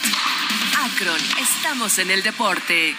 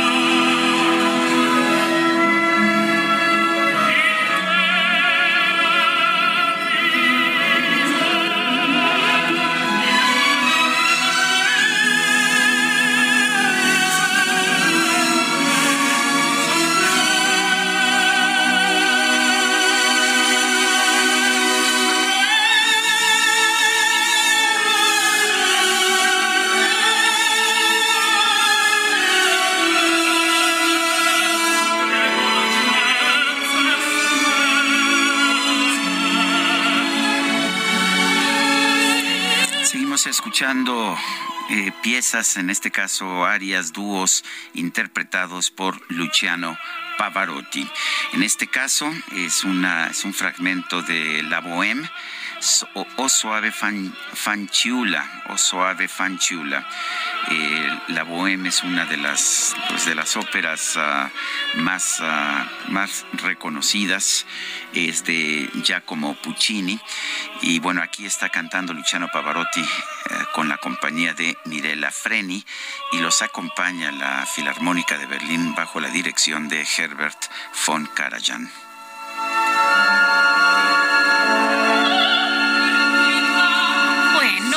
Vámonos ahora con el Químico Guerra. En Soriana encuentras la mayor calidad. Aprovecha que el pollo entero fresco está a 37.90 el kilo y la carne molida de res 80-20 a 87.90 el kilo. Sí, a solo 87.90 el kilo. Soriana, la de todos los mexicanos. A octubre 12, no aplica con otras promociones. Aplica restricciones. El Químico Guerra. Con Sergio Sarmiento y Lupita Juárez. Químico Guerra, ¿cómo te va? Buenos días. Hola. Algo pasó con la comunicación. Oye, este día ha sido muy muy fallido en las comunicaciones. Oye, nos dice Amy Shehoa, excelente ombligo de semana. Si el gobierno le va a meter mano a las cuentas inactivas, pues ya estoy sacando mi dinero del banco en FA, aunque me rinda menos debajo del colchón, no tienen llenadera en este gobierno. Dice dice otra persona, notario, dice totalmente de acuerdo con tu punto de vista, Sergio, pero además hay una gran culpa en los bancos. Ellos deberían informar al domicilio que se tiene del cuentaviente, pues el, el beneficiario es quien puede sacar el dinero cuando se da el fallecimiento y no esperar a la sucesión, pero los bancos se quedan callados y con ello ese dinero después disponían algunos malos funcionarios bancarios que observaban que las cuentas no se movían. Lo mismo pasó en las cajas de seguridad, que después de falta de pago el banco abría la caja y guardaba durante un tiempo eh, las alhajas o el dinero que había en ellos, solo ellos lo sabían. Son las nueve de la mañana con treinta y siete minutos. El Senado avaló prohibir las terapias de reconversión sexual y castigar hasta con dos años de cárcel a quien obligue a realizarlas. Misael Zavala, adelante. Buenos días, Sergio. Efectivamente, pues ayer el Pleno del Senado de la República avaló la prohibición a las terapias de conversión sexual y, como bien lo comentas, eh, se aplicarán castigos hasta 12 años de prisión a padres de familia que obliguen a sus hijos menores de edad acudir a procesos y también al personal de salud que las permita. En ese sentido, se reforma el Código Penal Federal y la Ley General de Salud y fue, avalada esta reforma ya con 59 votos a favor, dos en contra de los senadores panistas Víctor Fuentes y José Alfredo Botello y 15 abstenciones también de la bancada de Acción Nacional, por lo que este dictamen pues pasa a la Cámara de Diputados para también su votación y su discusión. La reforma va en contra de las terapias que pretenden corregir la orientación sexual, sexual de las personas en ese sentido, se aprobó castigar con prisión de dos a seis años y una multa de 96 mil a 192 mil pesos a quien realice, imparta, aplique, obligue o financie cualquier tipo de tratamiento, terapia, servicio o práctica que obstaculice, restrinja, impida y menoscabe o anule o, o suprima la orientación sexual, identidad o expresión de género de una persona. También te comento eh, eh, que ayer eh, un total de 49 senadores del bloque opositor del PAN, PRI, PRD, Movimiento Ciudadano y el Grupo Plural presentaron una acción de inconstitucionalidad ante la Suprema Corte de Justicia de la Nación contra el decreto presidencial por el cual se pasa el control de la Guardia Nacional a la Secretaría de la Defensa Nacional. En el escrito se establece que dichas reformas desplazan a los miembros de la Policía Civil para que únicamente sea integrada por militares, algo que para la oposición consideró que es algo inconstitucional. Sergio, hasta aquí el reporte. Bueno, pues muchas gracias, Misael Zavala. Gracias, buen día. El Congreso del Estado de México aprobó en lo general el matrimonio entre personas del mismo sexo, por lo que se convierte en la entidad número 29 en reformar este código, el Código Civil, que permite el matrimonio igualitario. Gerardo García, ¿qué tal? Buenos días. Hola, ¿qué tal? Muy buenos días, Lupita y Sergio. El Estado de México hizo historia al convertirse en la entidad número 29 del país en regular los matrimonios igualitarios, además del concubinato, luego de que el Congreso local se pintó de la bandera multicolor y avaló la reforma al Código Civil. El cambio legal requería de 38 de los 75 votos, aunque recibió en total 50 votos a favor, 16 en contra y 7 abstenciones. Previamente a ser avalada, apenas nueve diputados locales de las bancadas de Morena, PRI, PAN, PRD, Verde Ecologista y Movimiento Ciudadano fijaron postura y todos en defensa a la unión entre las personas del mismo sexo, por lo que no hubo debate. En la lectura del dictamen, la diputada de Morena, quien fue una de las autoras de las iniciativas, Anaís Miriam Burgos Hernández, negó que haya agresión al matrimonio, a la familia, sino un cauce en la unión entre dos personas y admitió que viene un cambio trascendental al existir precisamente estos cambios de paradigmas sociales y también culturales. Previo a la votación también el presidente de la Junta de Coordinación Política de la legislatura local, Maurilio Hernández González, confirmó que el debate estaba agotado y se resolvería en definitiva y también adelantó que darán seguimiento a la publicación de la reforma al Código, al Código Civil por parte del Ejecutivo Estatal. Además, destacar que previamente a esta aprobación de la reforma al Código Civil, eh, vía amparo, al menos se estima por parte de las organizaciones civiles que 20 20 parejas eh, tuvieron que promover un amparo para unirse en matrimonio civil. El reporte. Muy bien, Gerardo, muchas gracias. Muy buenos días. Muy buenos días. Y vamos ahora con el Químico Guerra. Adelante, Químico. Sergio Lupita, cómo avanzan las cuestiones de la energía renovable y las aplicaciones. Fíjense, una cosechadora de viento del tamaño de una tablet Imagínense, o sea, ustedes tienen su tablet ahí enfrente, de ese tamaño podría ser una cosechadora de viento. Pues científicos de la Universidad Tecnológica de Nanyang, en Singapur, liderados por el doctor Yang Yawen, presidente de la Escuela de Ingeniería Civil y Ambiental, lograron, fíjese, construir un dispositivo de bajo costo que puede aprovechar la energía de una brisa ligera, una brisa suave de 2 metros por segundo. Estos son 7.2 kilómetros por hora. ¿Es esto mucho o poco? Pues la velocidad del aire mínima actual para mover un aerogenerador pequeño es de 3.5 metros por segundo, 12.6 kilómetros por hora. Un huracán, ¿verdad?, empieza con 200 kilómetros por hora. Eh, esta brisa tan suave que apenas se percibe puede eh, generar eh, la energía para reemplazar las baterías de la alimentación de luces de diodos, emisores de LED y sensores de monitoreo del estado que guardan las estructuras de edificios, de construcciones. Se pueden utilizar en estructuras urbanas, puentes, rascacielos, para monitorear su salud estructural alertando a los ingenieros sobre problemas como inestabilidades o daños físicos. Fíjense lo importante que esto hubiera sido para la línea 12 del metro, ¿no? De bajo costo, del tamaño de una tablet y está mandando en tiempo real todo el, eh, cada, cada, minuto eh, información sobre el estado de una estructura. Con solo 15 centímetros por 20 centímetros, el dispositivo se puede montar fácilmente en los costados de edificios, sería ideal para entornos urbanos, eh, suburbios, ¿verdad? Colonias como en la Ciudad de México, donde la velocidad promedio del viento es inferior. En la Ciudad de México tenemos un viento normalmente bastante bajo, pero de esta intensidad. Así que se tendría la posibilidad con bajo costo. Estoy pensando también en el tren Maya, ¿verdad? Que ojalá se lo pongan para que nos antes de que se colapse un tramo por la cuestión de los cenotes. Sería muy interesante el que México tuviera esa tecnología que además es de bajo costo, Sergio Lupita. Químico Guerra, muchas gracias y fuerte abrazo. Igualmente para ustedes. Buenos días, Lupita. Hola, ¿qué tal? Buenos días. Hasta luego, Químico. Y bueno, luego de que el gobierno federal actualizó los lineamientos sobre el uso de cubrebocas en espacios cerrados, el Consejo de Salud de la Ciudad de México se va a reunir para definir si continúa o no su uso en la capital. Y Carlos Navarro, cuéntanos, buenos días. Buenos días, Sergio y Lupita. Les saludo con gusto a ustedes. Al auditorio les comento que el Consejo de Salud de la Ciudad de México definirá el futuro del cubrebocas, ya que el número de casos de SARS-CoV-2 ha disminuido en los últimos meses. Ayer, en conferencia de prensa, la jefa de gobierno, Claudia Sheinbaum, informó que este grupo se reunirá esta semana para definir las próximas recomendaciones. Escuchemos. Sí, es una sugerencia, eso es importante, que no es que se quita o se ponga, se sugiere. Entonces depende obviamente de cada una de las entidades. Entonces nosotros, el Consejo de Salud se está reuniendo ayer. Eh, se lo planteaba Oliva, se está reuniendo el Consejo de Salud también para ver cuál es la recomendación. Digamos, hay sugerencias y hay recomendaciones. Nunca hemos hecho obligatorio nosotros el uso de cubrebocas, pero sí hay recomendaciones de salud, ahora además que viene el invierno.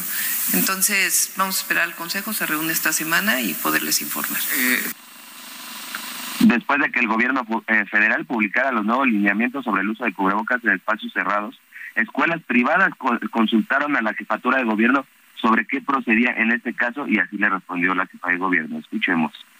También decir que depende, como es una sugerencia, obviamente la Secretaría de Educación Pública tiene que emitir su lineamiento, pero en el caso de las escuelas, pues también pueden asumir esta sugerencia o tomar la decisión de que se siga utilizando el cubrebocas.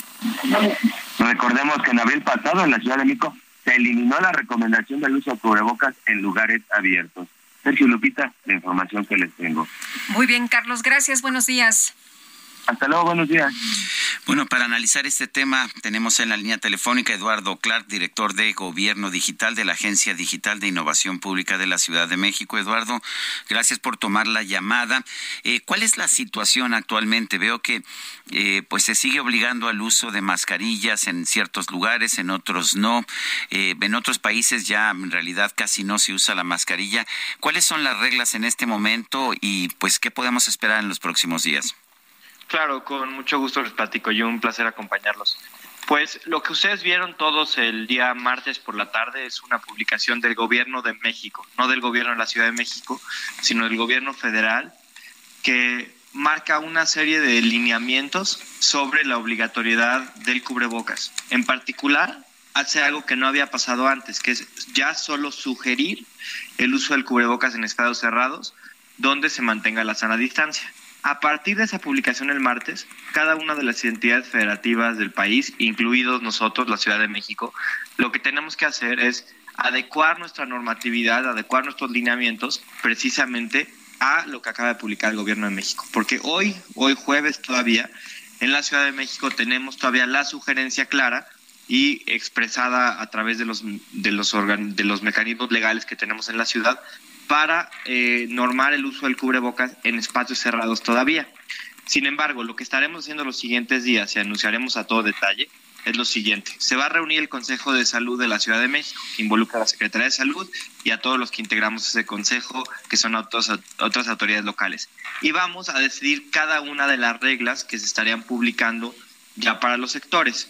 Lo que les puedo adelantar que vamos a estar promoviendo, que se publique ya como normatividad, es que quede como voluntario el uso de cubrebocas en espacios abiertos, que quede voluntario en espacios cerrados donde se mantenga la sana distancia y que se recomiende, importante, no se obligue, se recomiende a que se siga utilizando el cubrebocas en espacios cerrados de alta congregación de personas y en aquellas personas que tengan algún problema de salud, que tengan comorbilidades, que estén en contacto con personas eh, que tengan algún problema de salud y también aquellos que no están vacunados.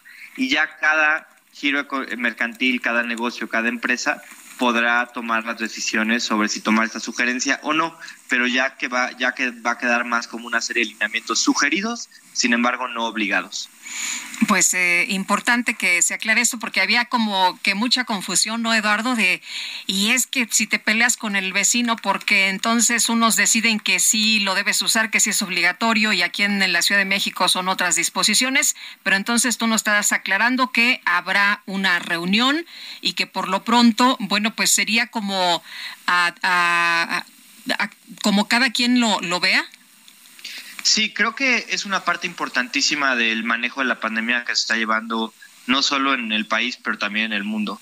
Desde la llegada de las vacunas y con la cobertura de vacunación que afortunadamente tenemos en la ciudad, y también de la mano de los mínimos históricos que vivimos de casos, hospitalizaciones y defunciones, podemos pasar un segundo momento en la pandemia en el cual la gran mayoría de las personas puedan optar por tomar la decisión personal que mejor conduzca su salud.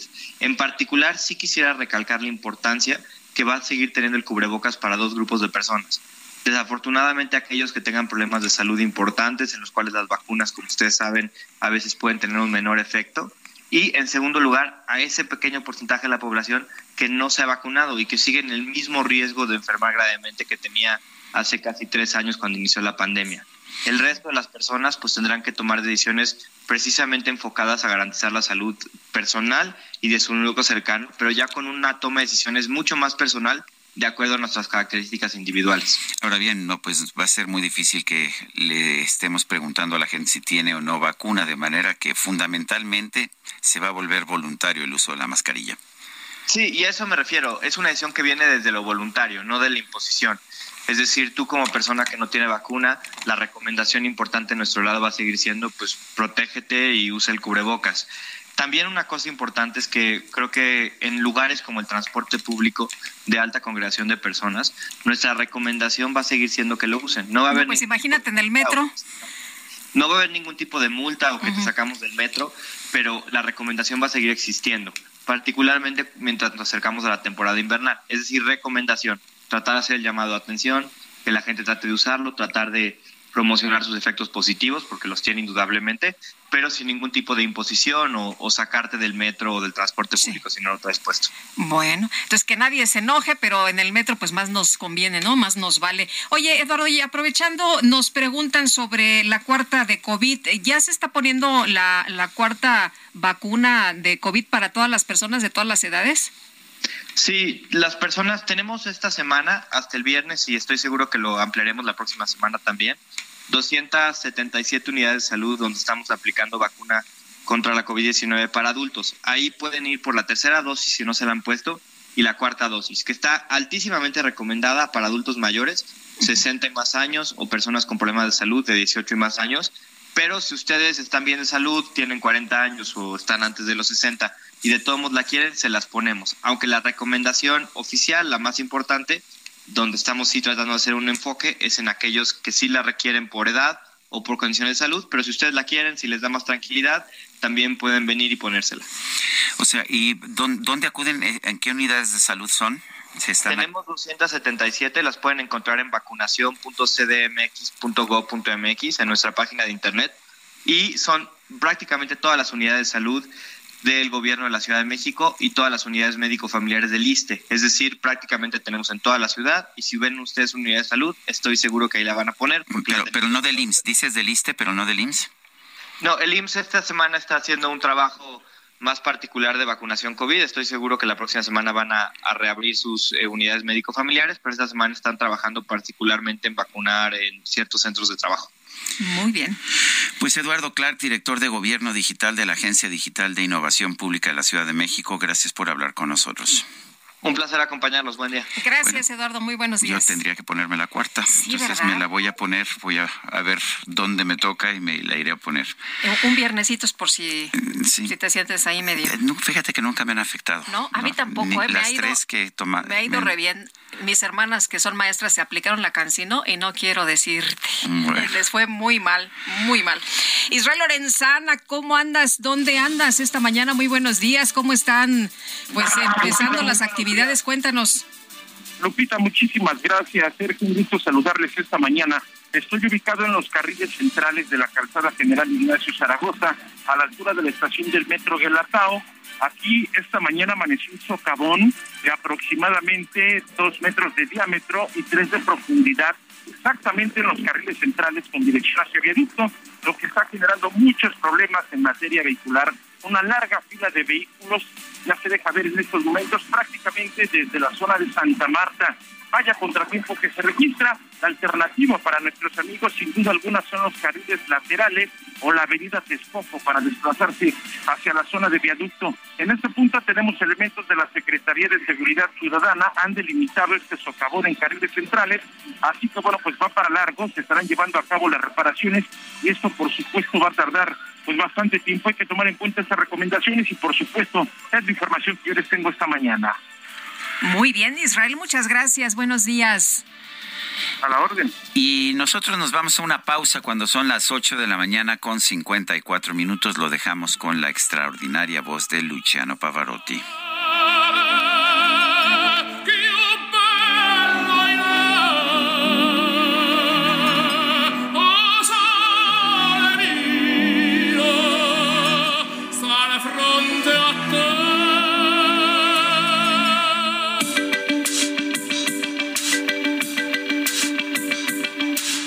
Sarmiento y Lupita Juárez quieren conocer tu opinión, tus comentarios o simplemente envía un saludo para hacer más cálida esta mañana. Envía tus mensajes al WhatsApp 55 20 10 96 47.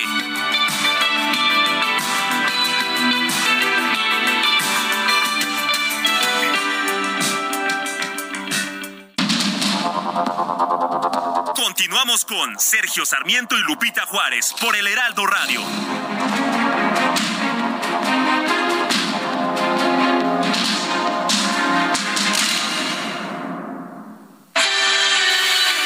El amor inspira nuestras acciones por México. Reforestando la tierra, reciclando, cuidando el agua, impulsando a las mujeres y generando bienestar en las comunidades. Juntos somos Coca-Cola y contigo el amor multiplica.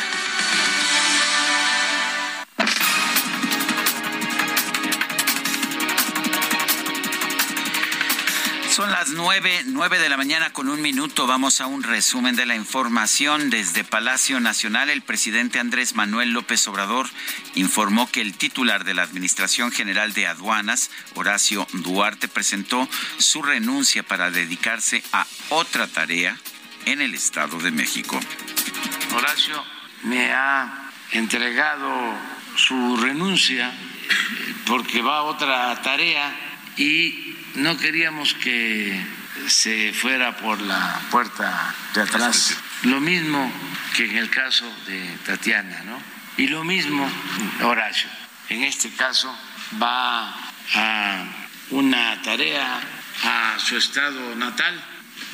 Ya no podríamos hablar más de eso porque no nos corresponde. Al rato en el Twitter. En el Zócalo.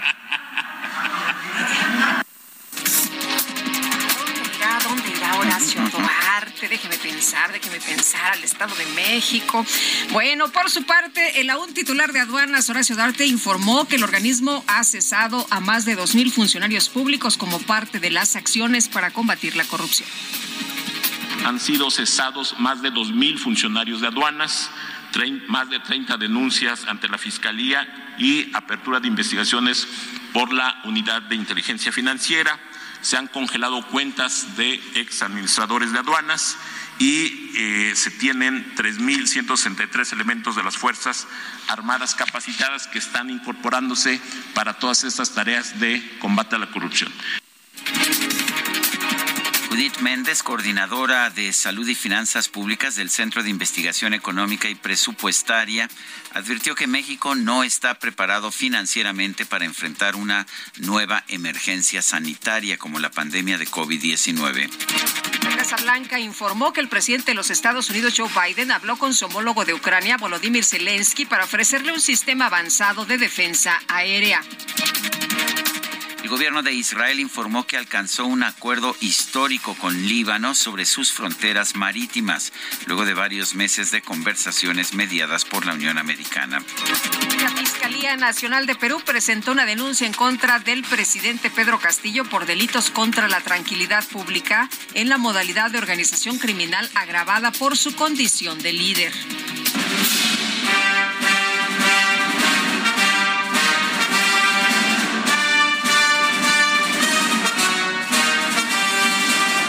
NASA confirmó este martes el éxito de la misión de defensa planetaria DART. Se lanzó este mecanismo el pasado 26 de septiembre. Se impactó una nave contra el asteroide Dimorphos, satélite de otro asteroide de mayor tamaño. Se logró reducir su órbita en 32 minutos. El administrador de la NASA, Bill Nelson, calificó este logro como un momento determinante para la humanidad.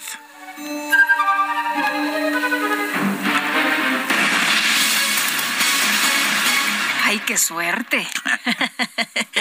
bueno, vámonos con más información. De acuerdo con el informe Gasto en Salud y Objetivos de Desarrollo Sostenible del Centro de Investigación Económica y Presupuestaria, se requería para la atención a la pandemia por COVID-19 un aumento de 216.749 millones de pesos, pero pues no fue posible.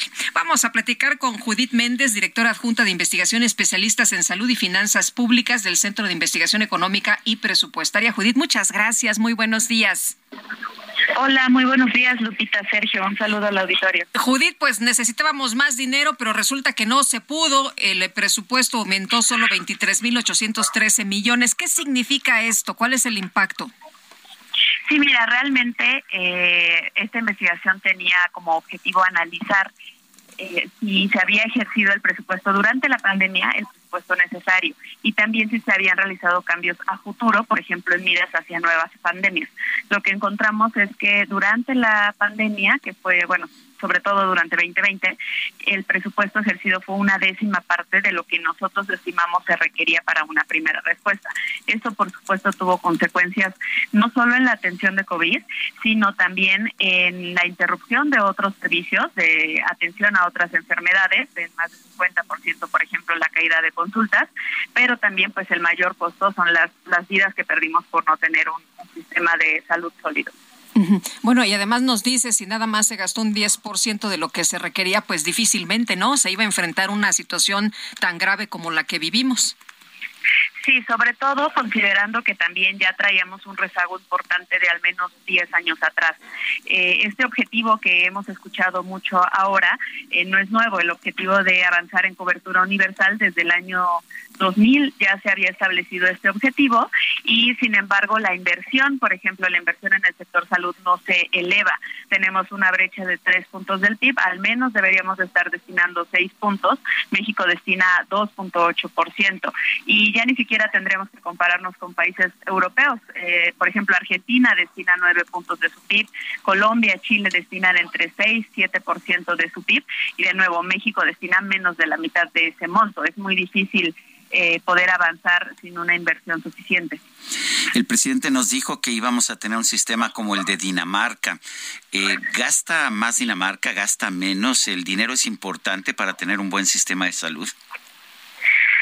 Qué importante, Sergio. Creo que nosotros como lo manejamos es que el presupuesto es una condición necesaria, no suficiente, pero sí es necesario invertir más en salud. Dinamarca destina alrededor de 10 puntos de su PIB, o sea, es todavía eh, un monto mucho más elevado, pero hay países de América Latina que aún así superan esta prioridad que dan eh, en el presupuesto a la salud respecto a lo que hace México. Eh, Judith, eh, de acuerdo con la con este informe eh, gasto en salud y objetivos de desarrollo sostenible, em, México en qué posición está? no está gastando lo suficiente, no está gastando lo adecuado, pero en qué posición está?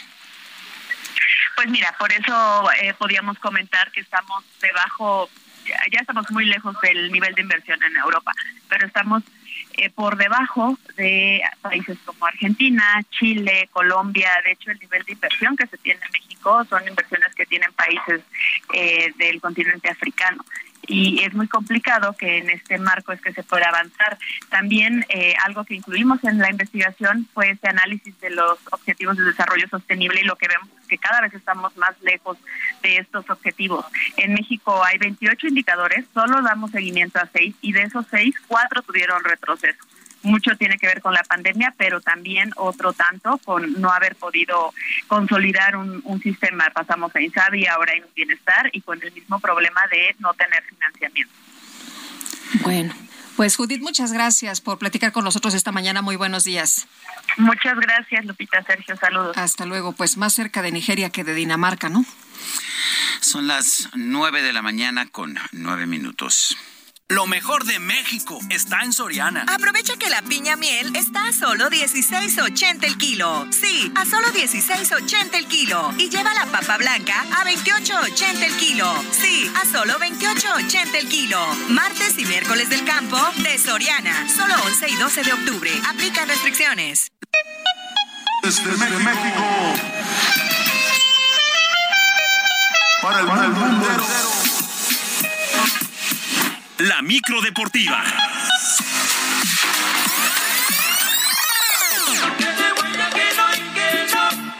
Que no quede huella. Estoy seguro que sos mi amor, ni me. Que no quede huella que no que no, que no quede huella pues no sé si quedó huella o no quedó, pero Julio Romero seguramente nos dirá desde su micro deportiva. ¿Cómo estás, mi querido Julio? Muy bien, Sergio, Lupita, amigos Hola, ¿cómo Qué estás? placer saludarles. Bien, aquí bronqueando, bronqueando, porque nos dicen que es el cumpleaños de Lupe Esparza, vocalista y creador de Bronco, esta agrupación. Oye, qué exitazo tuvieron, ¿eh? qué bárbaros. Y uno escuchando a Luciano Pavarotti. y entonces pues es su cumpleaños, así es que, eh, mi querido Lupe, ya sabes que hoy no pagas, puedes darte las vueltas que quieras en la micro deportiva cortesía del cacharpo operador DJ, el único del cuadrante, que por supuesto. Así es que no quede huella, eh, que no y que no.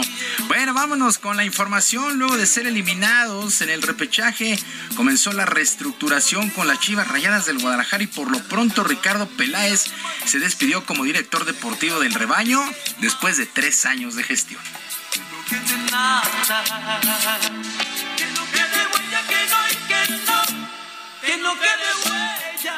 Ellos llegaron a la conclusión de que no voy a continuar en la institución, me agradecieron lo que ha sucedido y yo les agradecí más la oportunidad. Este, es una decisión que en su momento, en ese momento le dije a Mauri, la comparto totalmente. La comparto totalmente. ¿Por qué? Porque mover al técnico o mover tres o cuatro o cinco jugadores no alcanza. Zapatos tacón, las nenas se ven. Bueno, pues ahí está lo que ha sucedido con las Chivas Rayadas del Guadalajara. Pues se quedó a dos semanas, a dos semanas prácticamente Ricardo Peláez de estos tres años. No cumple los objetivos y tiene que hacerse a un lado. También todo listo para que esta noche se ponga en marcha la liguilla por el título, los cuartos de final del torneo apertura 2022 del Balompié Nacional. Y para las 7 de la noche con 6 minutos, el equipo de la Franja del Puebla estará recibiendo a las Águilas del América allá en el estadio Cuauhtémoc. Por lo pronto, Fernando Ortiz, técnico del cuadro americanista, reconoció que tiene el mejor plantel de todo el circuito y deberán mostrarlo dentro del terreno de juego sus jugadores. Se mueve y sus movimientos nos hacen babear. Mira nada más lo que viene aquí. Es una chulada cosa. La plantilla, lo dije también, es, es la mejor que me ha tocado, la mejor de la, de la liga. Y trato de, de decirle a los chicos que, que el que juegue tiene que defenderla, porque si no hay otros compañeros que quizás la pueden llegar a tener esa posibilidad de jugar y, los tengo todos comprometidos en una parte fundamental que es la liguilla. A las 9 con 6 minutos, la máquina celeste de Cruz Azul estará enfrentando a los Rayados del Monterrey aquí en la cancha del Estadio Azteca. El capitán del conjunto Rayado, Celso Ortiz, calificó de complicada esta visita al Estadio Azteca, pero reportó listo y preparado a su equipo para buscar no solo las semifinales, sino también el título.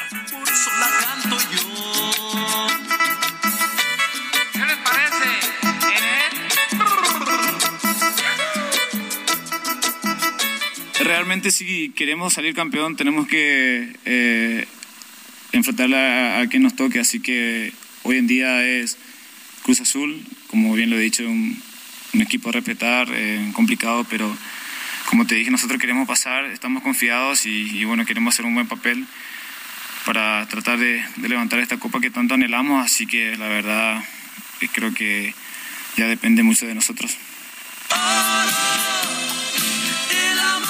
Bueno, así es que a las 7 Puebla América y a las 9 Cruz Azul contra Monterrey. Y John de Luisa, presidente de la Federación Mexicana de Fútbol, pidió calma porque el técnico Gerardo Martino se mantendrá como entrenador de la selección a poco más de un mes del inicio de la Copa del Mundo allá en Qatar.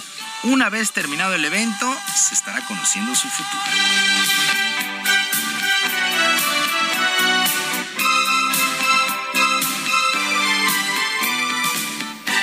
Cuanto a la posible renovación, este es un tema que lo hemos platicado abiertamente, tanto en tanto como un servidor, que no es un tema que lo vamos a ver ahora, es un tema que lo vamos a ver después del, del Mundial. Entonces, eh, en su momento se hará la evaluación y cada una de las partes pondrá eh, su historia sobre la mesa y se tomará una decisión. Hoy estamos 100% concentrados en Qatar. Bueno, y en resultados de la fecha 4 de la Champions League, el PSG empató a uno con el Benfica, el Chelsea venció 2 por 0 al Milán, Dortmund y Sevilla empataron a 1 y el Real Madrid también empató un gol con el Shakhtar, actividad de la fecha 4 en la fase de grupos de esta Champions League. Y arrancaron los playoffs en el béisbol de las grandes ligas, la mejor, la mejor época del año. ¿Por qué haces esa carita tan Es feliz? que tenemos béisbol desde mediodía hasta anoche, por eso andamos con estos ojos de mapache, porque todavía nos quedamos a ver el de los Dodgers. Bueno, los Yankees, los Yankees vencieron cuatro carreras por una a Cleveland, mientras que los Astros de Houston vinieron de atrás y dejaron tendidos en el terreno a los Marineros de Seattle, ocho carreras por siete. Filadelfia, los Phillies también vencieron siete por seis a los Bravos de Atlanta y en un muy buen juego los Dodgers de Los Ángeles vencieron cinco por tres a los Padres de San Diego con triunfo del mexicano Julio Urias que trabajó por espacio de cinco entradas, le pegaron cuatro hits, le hicieron tres carreras, no regaló base por bolas, ponchó a seis enemigos, le conectaron un cuadrangular. Séptima victoria en postemporada para el de Culiacán, Julio Urias. Buena salida en términos generales y la verdad es que se fajaron ahí los relevistas y los Dodgers 5 por 3 sobre los padres. Estas series divisionales que son a ganar tres de posibles cinco duelos. Y el comité organizador del Gran Premio de México hizo un anuncio muy especial, ya que el ganador de la pole position también estará obteniendo los míticos cascos de los hermanos Rodríguez.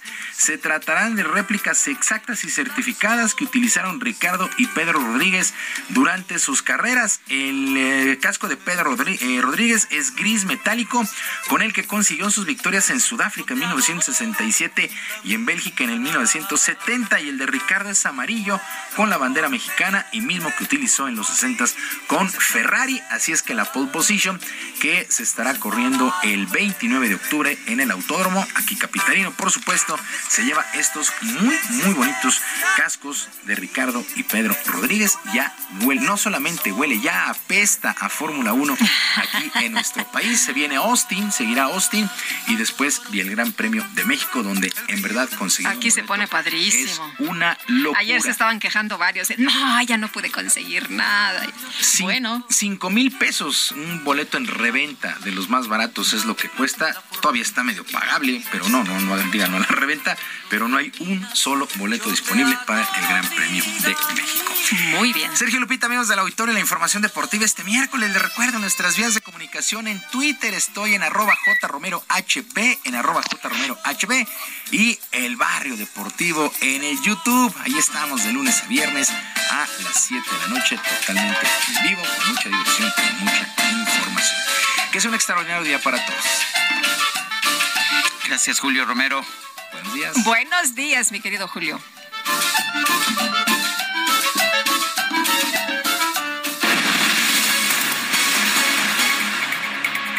Bueno, y tenemos más información. Fíjense ustedes que esta mañana un comando armado irrumpió el Casino Life aquí en la Ciudad de México, amagó personal y clientes, les robó un millón trescientos mil pesos, veinte mil dólares y pertenencias a los que estaban ahí presentes. Información que nos dieron a conocer muy temprano nuestros compañeros Javier Ruiz, que estaba muy atento.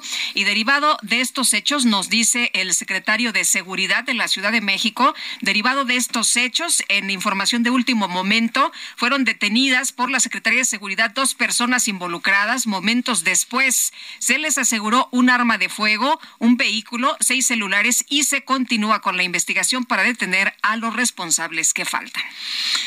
Son las nueve con dieciocho. Vamos con Antonio Bautista, coeditor de Estados en el Heraldo de México. Antonio, adelante, ¿qué nos tienes esta mañana? Sergio Lupita, buenos días. Bueno, el pasado fin de semana siete internos escaparon del centro regional de reinserción social de Cieneguillas en Zacatecas. Dos de los juzgados ya habían escapado antes de una cárcel, uno del mismo penal de Cieneguillas y el otro de Fresnillo. Esta es la segunda fuga masiva que tiene este penal en dos años. Desde el 2020, eh, al menos una docena de presos señalados como integrantes de los cárteles de los Zetas y el noreste se fugaron por un túnel, aunque con variaciones. La evasión de presos en México desde 2015 ha rebasado los 100 casos cada año. Hasta ahora, 2016 tiene el registro de fugas más alto en dicho periodo, con 153 presos evadidos, de acuerdo con datos del secretario ejecutivo del Sistema Nacional de Seguridad Pública.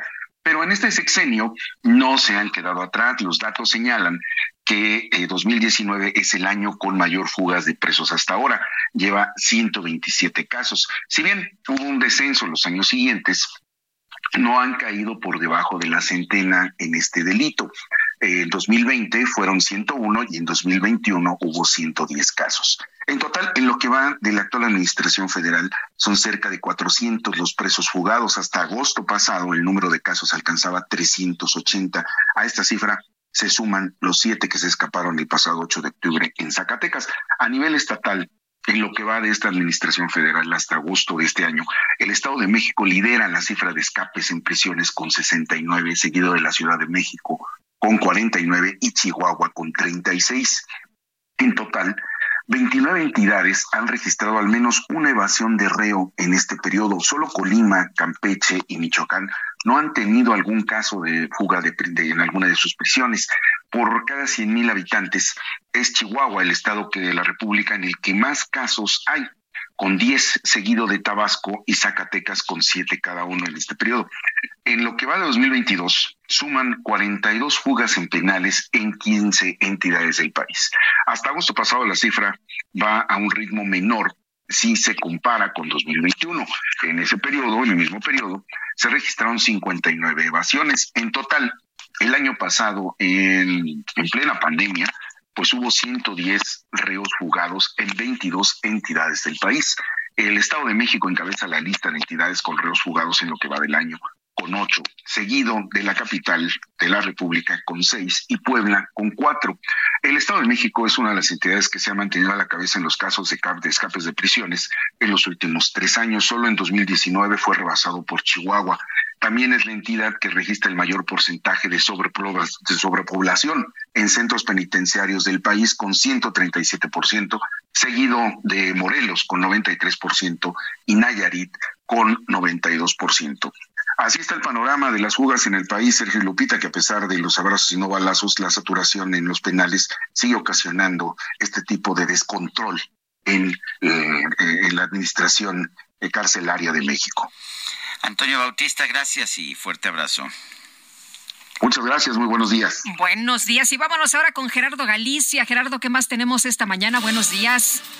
Lupita, excelente mañana. Ya la situación a las afueras de la secundaria número 163 ha, se ha tranquilizado un poco, toda vez que se está realizando ya la revisión al interior de este plantel que se ubica en la avenida Guerra de Reforma y el eje 5 Sur, luego de una amenaza o denuncia anónima de una balacera a través de redes sociales. Se ha presentado ya el director, eh, representantes de la Secretaría de Educación Pública y para tranquilidad de los padres de familia Lupita se generó una comisión y ya algunos papás están justo al interior también eh, participando en esta revisión para eh, cerciorarse de que no haya armas de fuego justo en este plantel. Francisco Javier Mina es la secundaria número 163 que se ubica en el eje 5 Sur y la avenida Guerra de Reforma. Cabe mencionar que las clases realmente no se suspenden, eh, únicamente las eh, mamás que decidieron llevarse a sus hijos lo pueden hacer con toda tranquilidad, no habrá sanción alguna y para los alumnos de la tarde sí habrá clase y también se va a revisar una se va a realizar una revisión de mochilas también para seguridad de los alumnos. Por lo pronto es lo que sucede justo en la alcaldía Palapa y por supuesto seguimos muy pendientes. Muy bien, muchas gracias Gerardo. Hasta luego. Buenos días. Y vamos con Javier Ruiz. Adelante, Javier.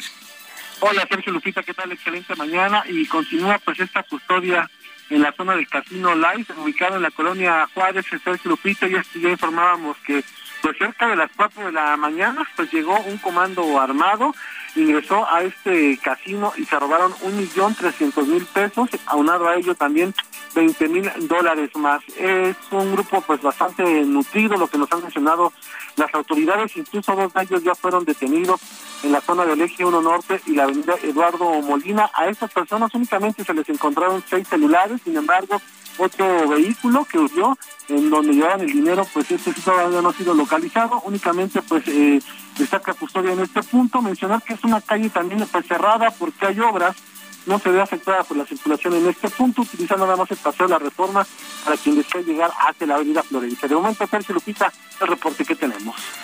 Muchas gracias, Javier Ruiz. Son las nueve con veinticuatro. Vamos a una pausa y regresamos.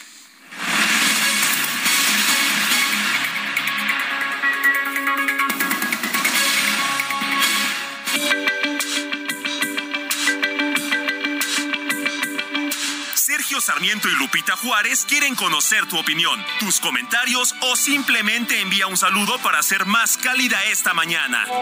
Envía tus mensajes al WhatsApp 55 20 10 96 47.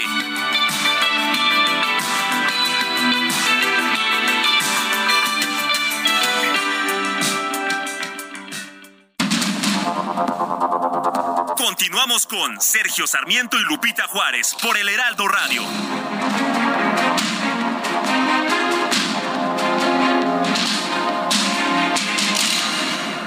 Gastrolab, historia, recetas, materia prima y un sinfín de cosas que a todos nos interesan. Hola amigos del Heraldo Radio, soy el chef Israel Arechiga de Gastrolab y a poco ustedes conocían una fruta llamada monk fruit, fruta del monje o fruta de Buda. Bueno, pues esta fruta originaria de China, que los monjes tibetanos fueron los primeros en usarla y de ahí se deriva el nombre, es una fruta que tiene propiedades edulcorantes que son hasta 150 veces más dulces que el azúcar tradicional. Así que bueno, una vez sabiendo esto sobre esta fruta tan particular, traigo una receta que lo usa y que también hace uso de los restos de manzana que a veces quedan en el refri, alguna manzana que cortamos, que mordimos, que no nos acabamos, o incluso las mismas cáscaras y que podemos hacer unas chips de manzana bastante ricas. Los ingredientes es muy sencillo, 200 gramos de manzana, una taza de polvo de almendra, una cucharadita de canela, una cucharadita o 10 gramos de monk fruit, miel de maple sin azúcar, ya que únicamente requerimos la textura y un huevo. La preparación ya saben que solo hay que ir a gastrolabweb.com y no hay pretexto para no hacer esta receta tan sencilla.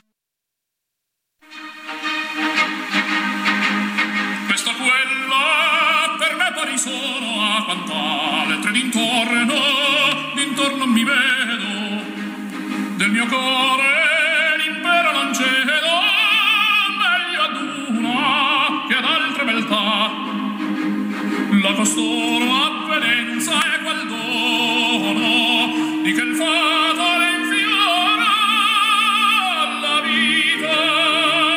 So di questa mi torna gradita, forse un'altra, forse un'altra, domanda sarà un'altra,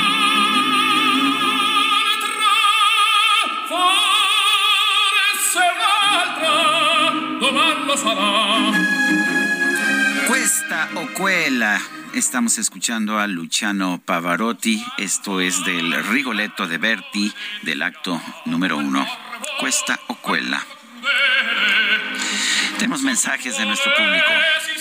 Dice una persona al auditorio, eh, señor Sergio, vengo manejando por Huntsville y qué gusto escuchar su voz en el 104.3 de Now Media Radio. Emigre a te- emig- bueno, emigré a Texas hace 20 años y me quedé que estaba usted en Imevisión. Uf, ya, ya, ya pasó, ya, ya corrió agua. Uy, Sí. bueno, dice que ahora, pues, eh, eh, ahora eh, lo va a escuchar todos los días y se oye igualito.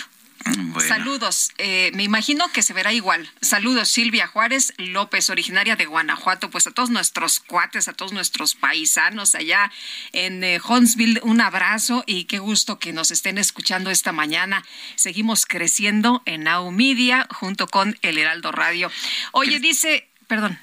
Dúo dinámico, están en todas partes. Ayer viajé de la Ciudad de México a Houston y hoy a Huntsville por trabajo. Normalmente los escucho en el Heraldo Radio 98.5 FM. Llego a Huntsville y en Texas y los sigo oyendo ahora en el 104.3 de FM. ¿Cómo le hacen? Los saluda Rubén del Pozo de la Alcaldía Iztapalapa, donde la inseguridad está tremenda. Pues un abrazo, un abrazo y qué gusto que nos escuche en todos lados. Y yo quiero mandarle un saludo a la psicóloga Perla Maldonado y a mi queridísima Marilú Méndez. Nos están escuchando allá en el Centro de Justicia de Mérida. Eh, Marilú Méndez, una mujer que yo admiro muchísimo, activista a favor de los derechos humanos durante mucho tiempo y de las personas con discapacidad. Marilú, un fuerte abrazo. Qué bueno que nos estás escuchando a Guadalupe Juárez y a Sergio Sarmiento. Son las nueve de la mañana con 34 minutos. Y vámonos con Mónica Reyes. Adelante, Mónica. Muy buenos días, Sergio Lupita, como siempre, un gusto saludarlos cada mañana y platicarles también a ustedes amigos que seguro han pensado por qué las grandes empresas tienen mejores condiciones financieras que las pequeñas. Pues ya no, porque en Confío trabajan para que los beneficios de las grandes empresas ahora estén disponibles para las pymes. Por eso, tienen créditos de hasta 3 millones para tu negocio hoy. ¿Sí? Si hoy lo pides, hoy lo tienes, para que puedan hacer más y mejor. Y eso es irresistible. Confío, financieramente irresistible. Regreso con ustedes. Buen día, gracias. Gracias, Mónica. Muy buenos días. Del 14 al 18 de octubre se va a llevar a cabo la colecta Techo, bajo el lema Tu cambio cambia vidas. Esto en seis estados de nuestro país. Gustavo Alviso es director general de Techo y lo tenemos precisamente en la línea telefónica. Gustavo, buenos días. Primero cuéntanos qué es Techo. Hola, buenos días a todos. Sí, pues mira, te cuento que Techo es una organización civil que está presente en toda América Latina y en México pues llevamos desde 2007 eh, trabajando en pro de las familias de asentamientos populares en donde se vive una situación muy crítica debido a la pobreza extrema de los lugares. Y nosotros como organización lo que hacemos es con voluntarios y voluntarias de universidades y preparatorias eh, trabajamos proyectos de la mano de los, de los vecinos y vecinas de los mismos de las mismas colonias donde trabajamos principalmente proyectos de hábitat, es decir, uno de nuestros proyectos más fuertes, por ejemplo, es el de vivienda de emergencia, porque al final estamos hablando de, colonias, de comunidades donde incluso el, tener un lugar donde seguro donde dormir no existe. Entonces nosotros buscamos llenar eh, a llegar a esa emergencia con soluciones y pues de ahí partir con otro tipo de proyectos como más de solución de eh, servicios públicos, quizás de caminos y veredas y pues en realidad mapear junto con la comunidad lo que se necesite. Eh, Gustavo, cuéntanos de esta colecta. ¿Quiénes pueden participar? ¿Cómo pueden participar? ¿Y a dónde se irá el recurso? Sí, este, esta colecta nacional de este fin de semana, el objetivo principal es poder abrir más ciudades de donde estamos, es decir, expandir nuestro trabajo en el país.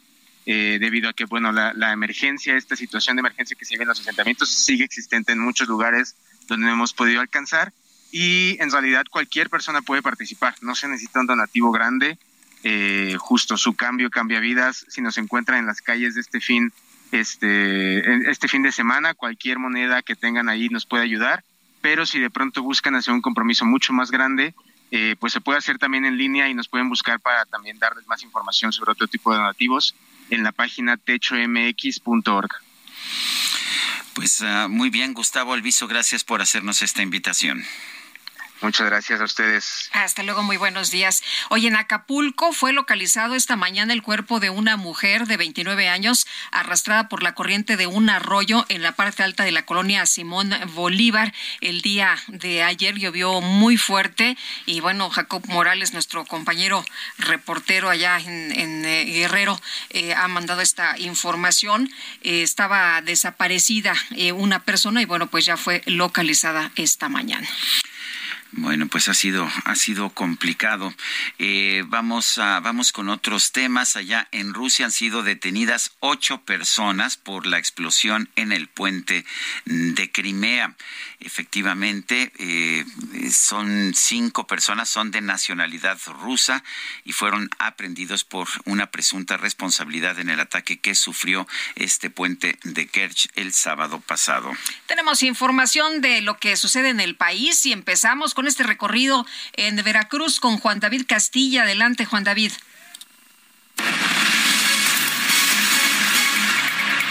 Muy buenos días, Sergio Lupita, los saludo con mucho gusto desde el estado de Veracruz. Comentarles que estudiantes y docentes de la Facultad de Derecho de la Universidad Veracruzana acudieron a clases con falta para quitar estigmas y promover que la vestimenta no define el género de las personas. Decenas de alumnos se sumaron a estas acciones en el campus Jalapa, a pesar de que dijeron sentirse presionados por parte de autoridades de la máxima casa de estudios para no realizarlas. También comentaron que dos de sus profesores asistieron a la Facultad de Derecho en falda, pues ellos impulsaron este movimiento mismo que busca replicar en otras unidades académicas. La manifestación se realizó de manera pacífica en apoyo a la comunidad diversa y anteriormente no se había visto algo igual en la historia de la facultad mencionada. Los alumnos recibieron críticas por parte de las autoridades universitarias para frenar la protesta en dicha facultad. Sin embargo, los hombres decidieron asistir con falda durante todo el día martes 11 de octubre. Comentarles Sergio y Lupita que solo dos docentes acudieron a las aulas en falda. Se habla de que más de 50 alumnos también participaron en estas acciones. Este es el reporte desde Veracruz. Sergio y Lupita, excelente día. Escuchemos ahora a mi compañero Gerardo Moreno, por favor. Muchas gracias Juan David Castilla y es un gusto saludarlos Sergio y Lupita. Les platico que la Coordinación Estatal de Protección Civil suspendió de manera temporal a seis estancias infantiles de Sonora para que arreglen las deficiencias detectadas al verificar el cumplimiento de la Ley 5 de junio. Juan González Alvarado detalló que las estancias suspendidas se ubican tres en el municipio de Cajeme, dos en Hermosillo y una en Agua Prieta, donde a todas se les dio un plazo para solventar las observaciones. Entre las principales fallas está la falta de elementos de contención en las salidas, falta de señalamientos en diferentes áreas, contactos eléctricos sin protección y cableado expuesto, además de envases líquidos para limpieza sin etiquetas, falta de lámparas de emergencia o que no funcionaban y falta de detectores de humo. El coordinador de protección civil estatal informó que ya concluyeron el programa anual de inspecciones de los centros de desarrollo infantil y guarderías, donde se logró verificar a un total de 136 establecimientos y afortunadamente la mayoría cumplió con los protocolos de la ley 5 de junio. Ese es el reporte. Muy buenos días. Gracias a nuestros compañeros reporteros en todo el país. El presidente López Obrador pidió ayer que se abra un debate en la opinión pública para eliminar la celebración de lo que él llamó el Día de la Raza. En su opinión es una conmemoración racista. Vamos a conversar con Beca Duncan, ella es historiadora de arte, la tenemos en la línea telefónica. Beca, ¿cómo estás? Buenos días. Cuéntanos, eh, yo hace años que no sé de nadie que celebre el Día de la Raza, sí sé que hoy se celebra la Fiesta Nacional de España, pero cuéntanos, ¿de dónde surge la celebración? Hola Sergio Lupita. Hola, ¿qué Este, tal? Buenos, Buenos buenos días. días, y, y muchas gracias por invitarme. Este sí, pues efectivamente, Sergio, el nombre ha cambiado eh, ya a lo largo de varios años. De hecho, incluso desde la fundación de esta de esta fecha, que fue en 1913, hubo críticas y dudas sobre por qué utilizar ese término de raza. O sea, ya desde ese momento, digamos que a la gente le hacía ruido, sobre todo a ciertos grupos intelectuales en España, porque hay que entender que esta, es, eh, esta celebración es, como bien dices, es una, es una fiesta de origen español, pero sí tenía un poco un sentido de, eh, a través de esta fecha, vincularse más con Latinoamérica. Se trataba de hacer eh, una fecha que pudiera ser como una celebración de la cultura iberoamericana, en un sentido mucho más amplio, y por eso se eligió la fecha, esto eh, fue por parte de Faustino eh, Rodríguez, él elige la fecha del 12 de octubre por ser eh, pues el día que marca digamos el descubrimiento de América por parte de Colón. Eh, entonces sí efectivamente el nombre eh, como te digo desde un inicio eh, se, se plantean otras posibilidades. Finalmente en España eh, comienzan a llamarle el Día de la Hispanidad, así es como también eh, todavía hoy se le llama. Y eh, pues en otros países, eh, sobre todo en Latinoamérica, tardó un tiempo en, dejarse de utilizar el nombre de Día de la Raza. Algunos países lo usan eh, ahora eh, para darle un sentido como de la resistencia a los pueblos indígenas, ¿no? O de reconocimiento a los pueblos indígenas. Y en otras partes, como por ejemplo Estados Unidos, es el Día de Colón, ¿no? Así es, así es como lo nombran. Eh, Beca, este día, recuerdo, era feriado, eh, se habló después del encuentro de dos mundos para que no hubiera esta pues sensación de que eh, eh, había eh, gente una mejor que otra, ¿no? En, en, el, en, en, este, en este descubrimiento y se enseñaban incluso estas, estos poemas en, la primaria. Em, ¿Crees que es importante que esto haya ido cambiando, que la historia haya dado este giro, este vuelo? y que en estos momentos, ¿cómo ves un debate en eh, la opinión pública pues para eliminar esta, eh, esta pues, festividad del calendario? Pues mira, yo creo que esos cambios son pues totalmente naturales a los procesos históricos, ¿no? Es decir, a medida que nuestras sociedades van cambiando, que los valores que como sociedad decidimos que queremos eh, enaltecer también van cambiando, pues efectivamente se empieza a hacer una revisión de estas fechas y cambian de sentido, ¿no? Por ponerles un, un ejemplo un poco más banal, pues el, la tradicional este, desfile de Catrinas, pues no existía hasta hace muy poquito tiempo, ¿no? Uh -huh. Es decir, las tradiciones también se inventan. Eh, sí. Esta fecha efectivamente también fue un invento, ¿no? Alguien decidió un día ponerle eh, Día de la, de la Raza a esta fecha. Entonces creo que este tipo de cosas pues eh, siempre están cambiando porque así es la cultura, así, así son nuestras sociedades, son cambiantes, son dinámicas. Entonces yo sí pienso que más allá de juzgar o de estar de acuerdo eh, en que está bien que se cambie o no el sentido de la fecha, creo que simplemente hay que aceptar que ese tipo de cosas suceden. Ahora, a mí sí me parece, eh, por el otro lado, de una manera como más personal, que sí es correcto poner a debate este tipo de, circunstancias. Eh, efectivamente, los procesos de colonización hay que verlos con una mirada crítica. Es decir, no porque podamos entender el contexto en el que surgieron eh, ese tipo de iniciativas o búsquedas por colonizar otros territorios, significa que los vamos a justificar o dejar de cuestionar sus motivaciones y sus consecuencias, ¿no? Eh, por poner otros ejemplos, digamos, históricos. Hoy sabemos que la esclavitud estuvo mal. Podemos entender porque surgió en su contexto particular, pero no por eso vamos a, justificarla, ¿no? Lo mismo con, por ejemplo, negarle a las mujeres sus derechos políticos.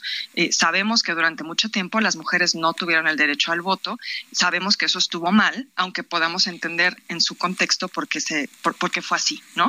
Entonces creo que efectivamente el que pongamos ahora una luz o una mirada crítica sobre esos procesos, creo que sí es muy correcto y que como sociedades nos cuestionemos si esas son cosas que queremos celebrar, también me parece que es muy correcto.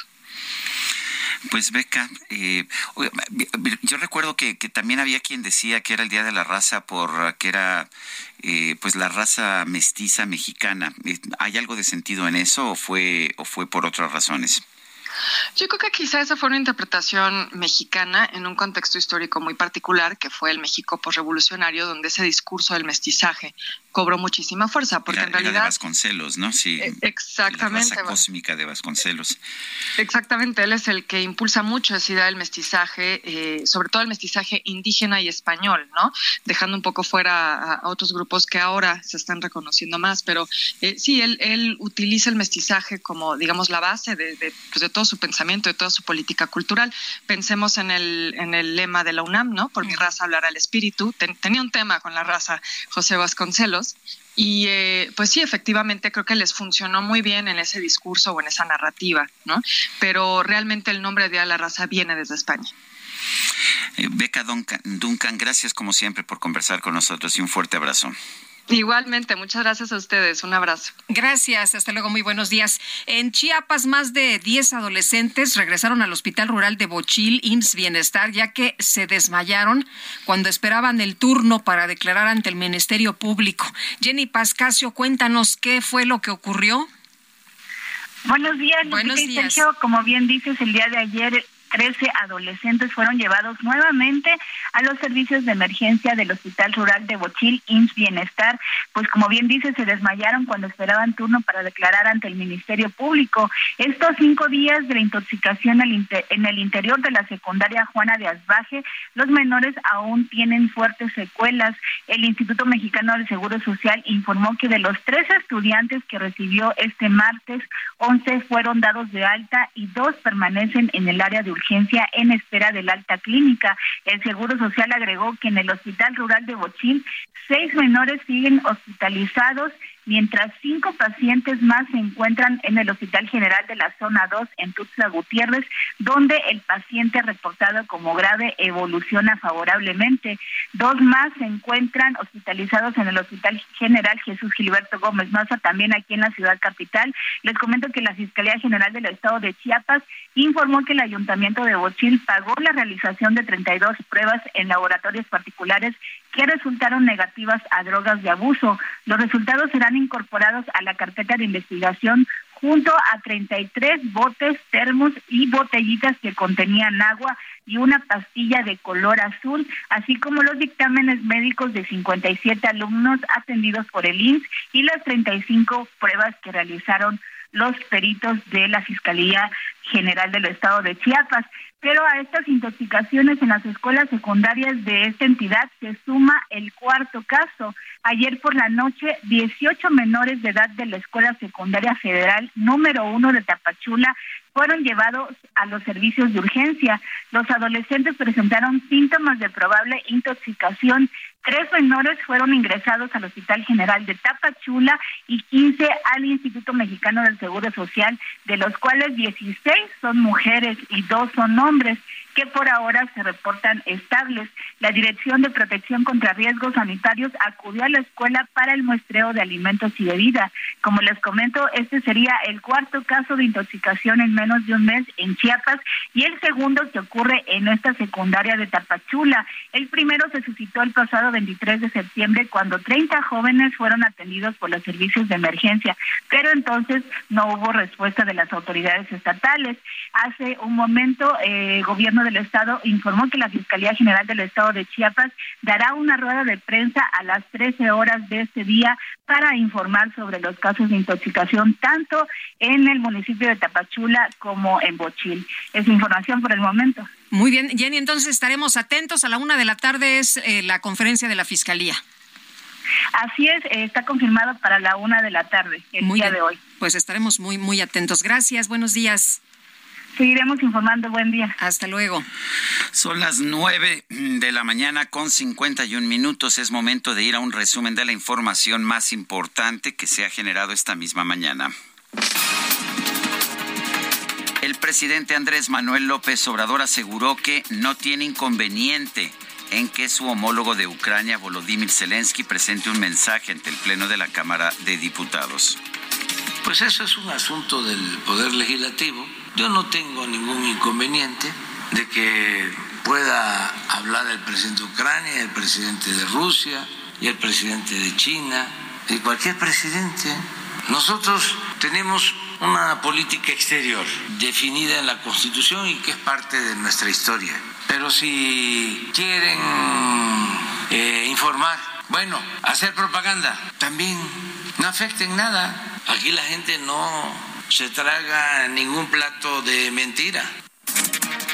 Por otro lado, el presidente López Obrador aseguró que el secretario de Gobernación Adán Augusto López, el canciller Marcelo Ebrard y la jefa de gobierno de la Ciudad de México, Claudia Sheinbaum, siguen atendiendo sus responsabilidades a pesar de sus aspiraciones políticas. De que ya Adán y Marcelo y Claudia ya no están trabajando en sus asuntos. Pues miren, aquí estaban los dos. Hoy, bueno, uno, mi hermano Adán, pero mi hermano Marcelo estuvo a las seis de la mañana en la reunión de seguridad. Son los hermanos del presidente. En este espacio, el diputado federal del PAN, Santiago Krill, consideró que el presidente López Obrador es despectivo al llamar corcholatas a los aspirantes de Morena a la presidencia de la República. El presidente puede decir muchas cosas, pero simplemente como le llama a su grupo cercano, quienes señala como posibles sucesores y les denomina corcholatas, pues a mí me parece término despectivo. Es un término, ¿por qué? Porque es una corcholata cuando abres un refresco, pues la tiras a la basura. De esa manera, pues me parece muy despectivamente. Miren, en el orden de prioridades está el tema de la violencia, está el tema de la economía, está el tema de la educación misma. Este, entonces, eh, abordar estos temas son distractores, pero si el presidente lo quiere hacer, pues está en su derecho. Las autoridades de la Ciudad de México confirmaron que esta madrugada un grupo de sujetos armados irrumpió en un casino ubicado en la zona rosa. Robaron un millón de un millón trescientos mil pesos, veinte mil dólares y otros objetos de valor. Por cierto, que Omar García Harfush, el secretario de Seguridad eh, Ciudadana en la Ciudad de México, ya dio a conocer que hay detenidos y está en busca de otros de otros eh, sujetos que también participaron en estos hechos, pero ya hay personas detenidas. El Ministerio de Defensa de Ucrania dio a conocer que ya recibió un sistema de defensa aérea Iris-T proveniente de Alemania para repeler los constantes ataques rusos. El presidente de Rusia, Vladimir Putin, denunció que las fugas que en los gasoductos Nord Stream representan un acto de terrorismo internacional, el cual beneficia a Estados Unidos, a Polonia y también a Ucrania. Quédate otra vez, quédate toda la noche. Quédate otra vez, En redes sociales se hizo viral un video de un hombre de Chihuahua identificado como Don Elmer, que llamó la atención por su talento para bailar en una fiesta realizada en la calle.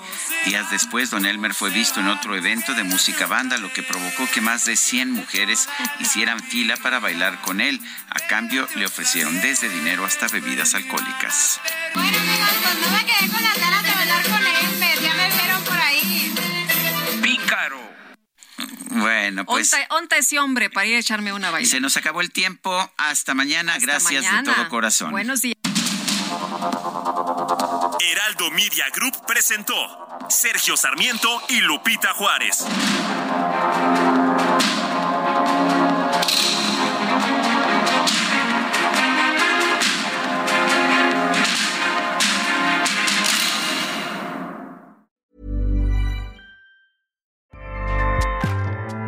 ACAST powers the world's best podcasts. Here's a show that we recommend. The Real Housewives is a guilty pleasure for most, but if you're looking to not feel guilty about that pleasure, tune in to Everything Iconic with me, Danny Pellegrino, where I break down all the messy moments and behind the scenes antics of Bravo's popular franchise. And on Everything Iconic, I also interview celebrity guests like Kelly Ripa, Kiki Palmer, Drew Barrymore, Cameron Diaz, and more about their guilty pleasures, their past work, and so much more. So if you're pop culture obsessed and find yourself watching way too much reality TV like me, tune in to Everything Iconic with Danny Pellegrino wherever you listen to podcasts. ACAST helps creators launch, grow, and monetize their podcasts everywhere. ACAST.com.